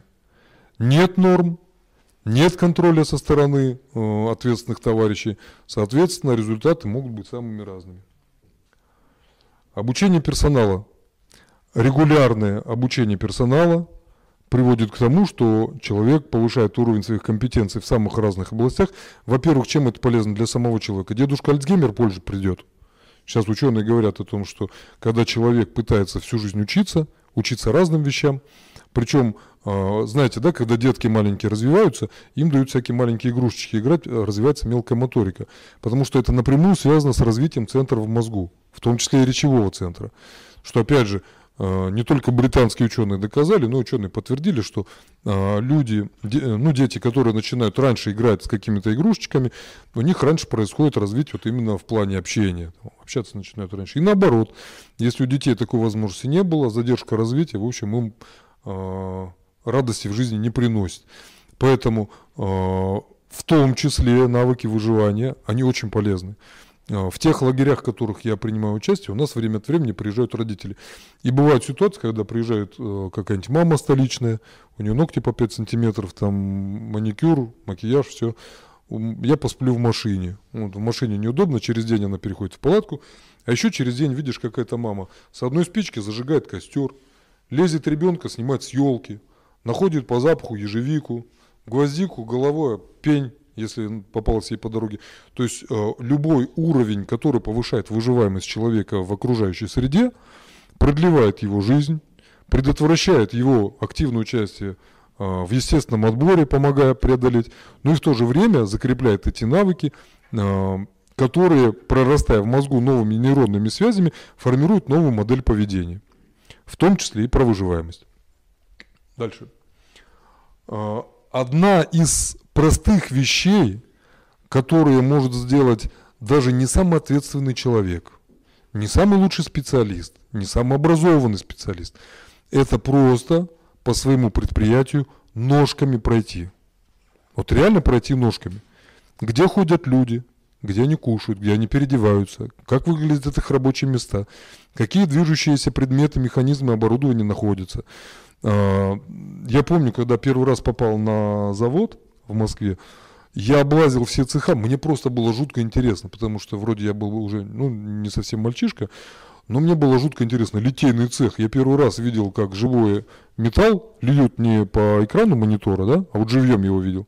Вот я стоял в 10 метрах от вот этой большой э, емкости с раскаленным э, металлом.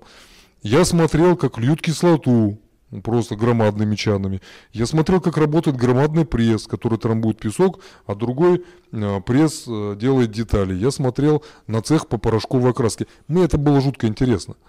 Вот, потому что у меня папа был военный, и я, скажем, предметы, которые разрушают, я видел раньше, чем то, что созидает. Поэтому а, и даже не будучи специалистом, я, я не был специалистом по охране труда, у меня была немного другая специализация, но я обратил внимание э, своего коллеги, говорю, смотри, вот здесь все постоянно прыгают, а здесь вот эта вагонетка, блин, она кого-нибудь зашибет. Он говорит, да, она стабильно раз в год, два кого-нибудь сшибает. То есть все это знают, все, э, ну там просто, либо ты идешь через весь цех 50 метров до конца пути, возвращаешься обратно, а там находился туалет, там находилась комната отдыха, там была какая-то раздевалка, там было место, куда можно было что-то выкинуть, там ветошь грязную. И э, все знали, что вот нарисована черта. Вот вдоль этой черты ходи в метро. Сколько случаев было, когда человек заступает за метро, интересно ему, заденет его зеркало по голове или не заденет. Заденет, если зеркало, то, в общем, тебе не повезло. Все знают, что надо ходить вдоль. Ну нет, а вдруг, пока никто не видит, я перешагну здесь. Ну, а тут вагонетка едет.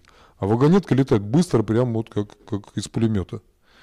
Ну, вот, соответственно, ножками проходить регулярно рабочие места, смотреть, как это происходит, что может произойти, просто включить фантазию. Посмотреть на то, что происходит, и просто подумать, что здесь может произойти. Любому человеку, даже не специалисту, становится понятно, что можно было бы изменить. В деле э, ответственного за вопросы промышленной безопасности на производстве ходить ногами очень полезно.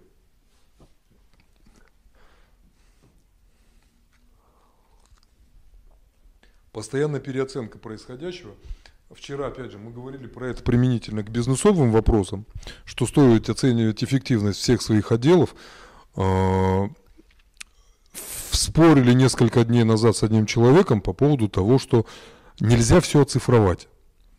Что говорит, ну все-таки вот, а, ну знаете, есть по меньшей мере люди, которые, а, если крупными мазками их вот так как-то разделить на две большие группы, одни люди, которые везде видят системы, ну вот я, например, я вижу систему. То есть я вот могу а, по ряду направлений в бизнесе задать там два десятка вопросов и понять, что происходит, какой момент провисает. Ну помните, да, вот мы вчера рисовали такую картинку. Вот таких ломтей в пироге может быть не 8, а 28. И тогда хотя бы а, мы можем оценить две вещи.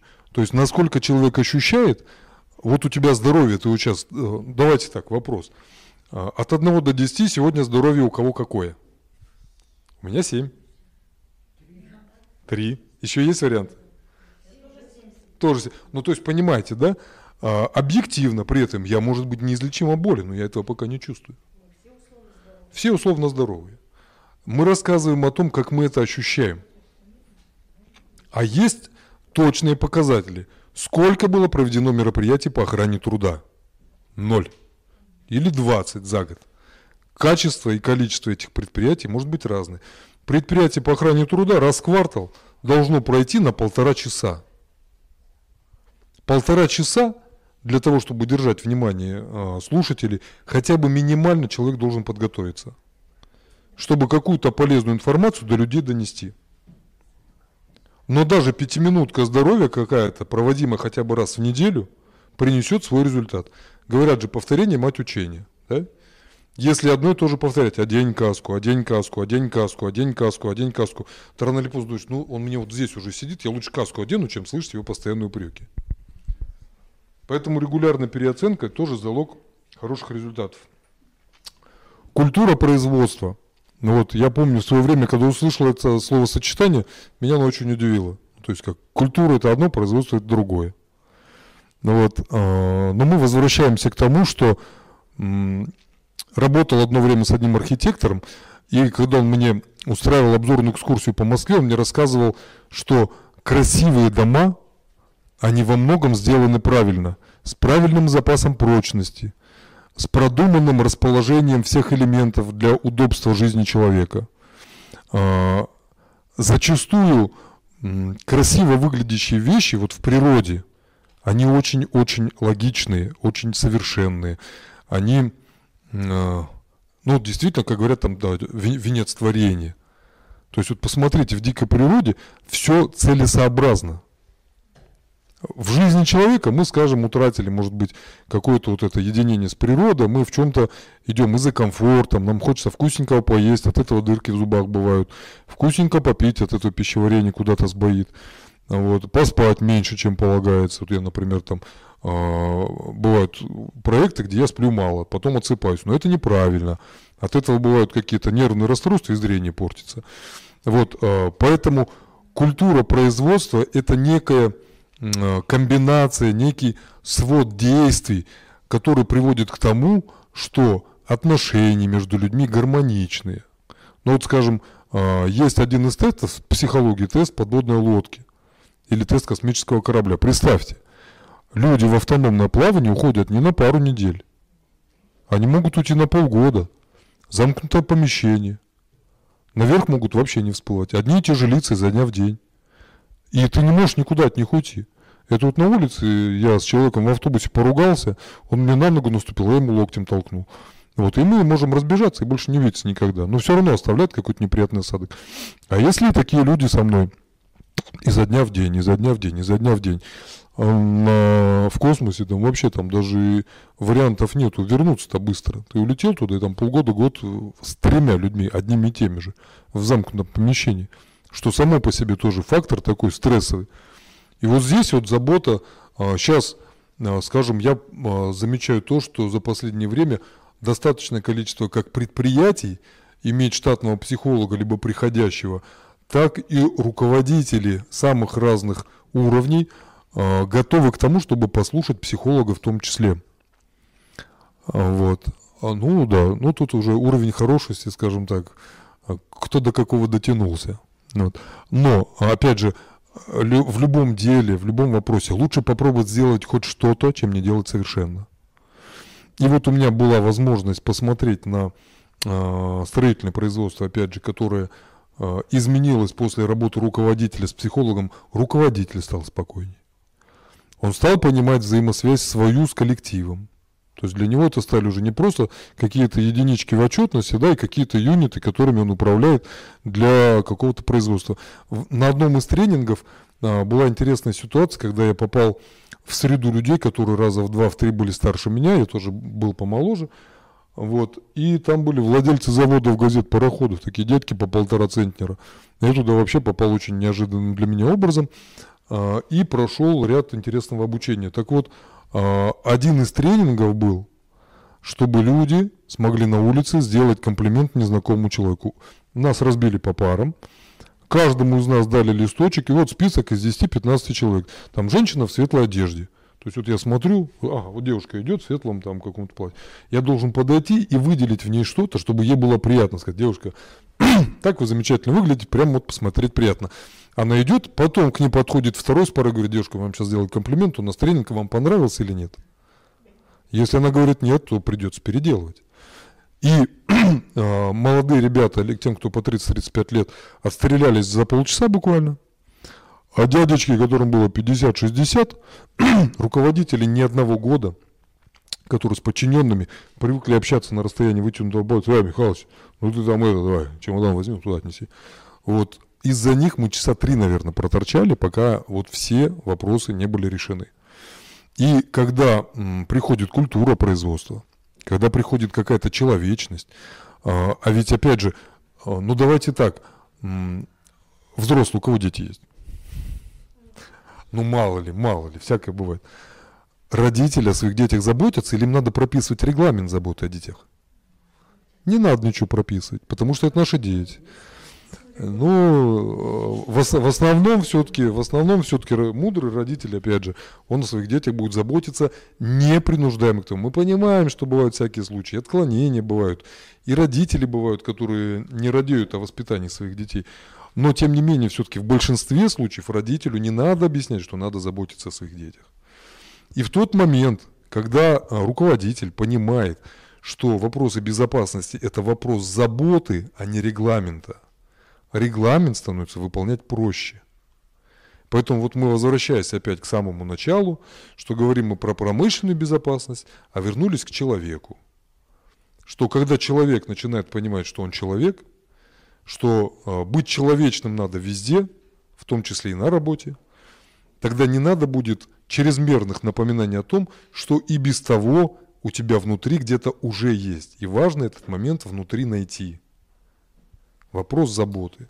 Поэтому в итоге э, мы приходим, что регламент это когда государство тебя вынуждает заботиться, работа внутри себя, внутри коллектива, с другими людьми, понимая свою взаимосвязь с окружающим миром, ты приходишь к тому, что это в тебе уже есть встроенная опция, и от тебя зависит просто ее явить, не стесняясь. Потому что иной раз э, любая мягкость может быть принята за трусость, за слабость, но это немного не то.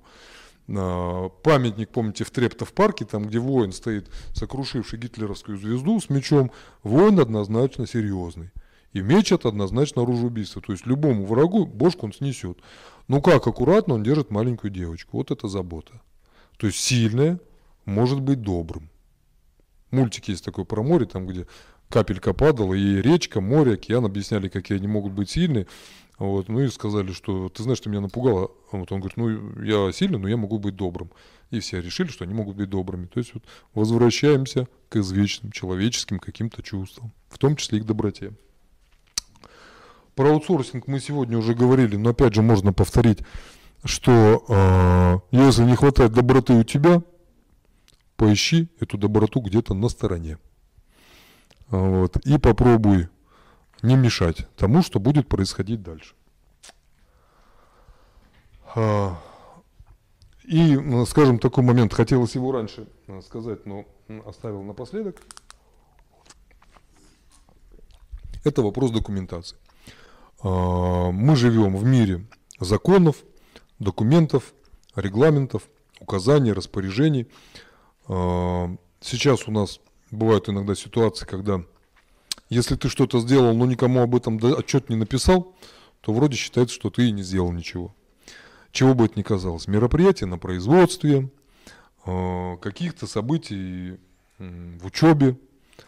Преподаватели, я так думаю, что сейчас заставляют писать вот такие вот километровые планы, а потом еще по этим планам нужно сдавать отчетный материал. Бывает такое?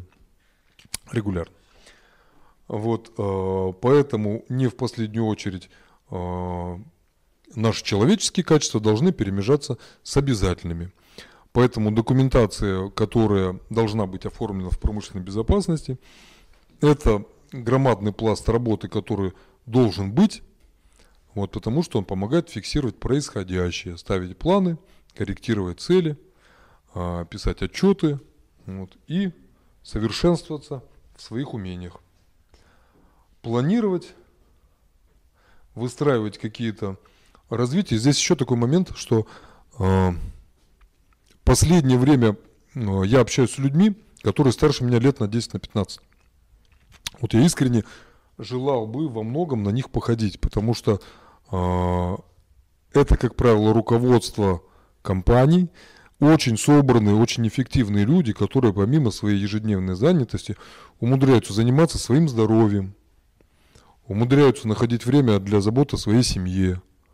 Вот. Часть из них еще, зная о том, что возрастные изменения в мозге наносят непоправимый ущерб, а, стараются тренировать свой мозг, чтобы этот ущерб наступил как можно позже. Учат языки, открывают для себя какого-то новые виды деятельности, которые они никогда раньше не пробовали. И все это вместе дает какую-то э, синергию, какой-то э, кумулятивный какой-то такой эффект от разных направлений, помогая им в своей основной деятельности быть лучше. Вот, поэтому э, про планирование э, так уж получилось, что вот я работаю с людьми, которые смотрят на развитие себя и на развитие своей компании очень э, горящими глазами. Вот, что сейчас это, наверное, даже последние там, лет 10-15 такой какой-то мировой тренд за то, чтобы вот совершенствоваться. Во многих компаниях я уже видел такое, что ну, вы слышали, наверное, как какую-нибудь компания Google, да, там, где люди живут в офисе, что ходят в свободной одежде, там могут в пижамке, у них там вместо кабинетов, у них там пуфики разбросаны, человек может плюхнуться на пуфик с ноутбуком и чем-то заниматься. Что такая творческая атмосфера. Понятно, что, например, в плавильном цеху ты пуфик не поставишь, что в колхозных каких-то делах тоже, например, там завалиться где-нибудь отдыхать на диванчике у тебя не получится. Но, тем не менее, изменения в этом плане есть. В этом году наблюдал очень интересный тоже э, такой новинку автопилот для комбайна. Автопилот, он э, распознает людей, распознает какие-то препятствия. И за счет того, что э, механизатору не надо отвлекаться, собственно, на движение самого комбайна, они обычно работали вдвоем, втроем, потому что второй смотрел угол наклона жатки, э, насколько заполнен бункер, как идет струя зерна там или какого-то еще корнеплода сыпется, нет ли каких-то засоров, потому что если все это дело не отследить, очень много факторов во время э, уборки, когда каждая минута, каждый час на счету, когда любая поломка всех ставит под удар, вот, это позволяет достичь большей эффективности. Вот, и даже там сейчас идут уже серьезные изменения. Я видел э, беспилотники, которые без водителей ездят, собирают какие-то вещи там, например. Вот, поэтому э, мир меняется. Насколько он изменится за ближайшее время, как мы в этом поучаствуем, мы тоже можем для себя как-то определить. Вот. Но, опять же, помним, что мы должны, чем бы мы ни занимались, оставаться человеками. Вот. Ну и последняя такая вот картинка. А, практика показывает, что намного более выживают люди подготовленные. А вот. Ну и я помню, у ребят, наверное, сейчас у вас по гражданской обороне нет занятий, да, никаких? У нас в школах были занятия по гражданской обороне. Мы знали, куда надо падать в случае ядерного взрыва. Вот как одевать противогаз, какие медикаменты необходимы с собой в бомбоубежище. А, собственно, часть этих знаний мне пару раз в жизни пригодилась очень неплохо. Первую, да, первую помощь оказать, а, просто вот э, были ситуации, когда вот лежит человек, давайте мы вот идем скорую, у него позвоночник сломан, не трогай его. Он ходить не будет, оставь на месте до прихода. Все начинают спасать. Сейчас люди добрые, но зачастую бывают бестолковые. Поэтому добавить, чем раньше человек примет какие-то для себя знания, связанные с обеспечением его безопасности, опять приходим к тому, что все-таки вопрос безопасности жизнедеятельности – это ваша зона ответственности. Никогда не будет такого, что какой бы добрый, заботливый не был а, руководитель, всегда могут быть непредвиденные случаи, которые он при всей своей доброте не может предсказать.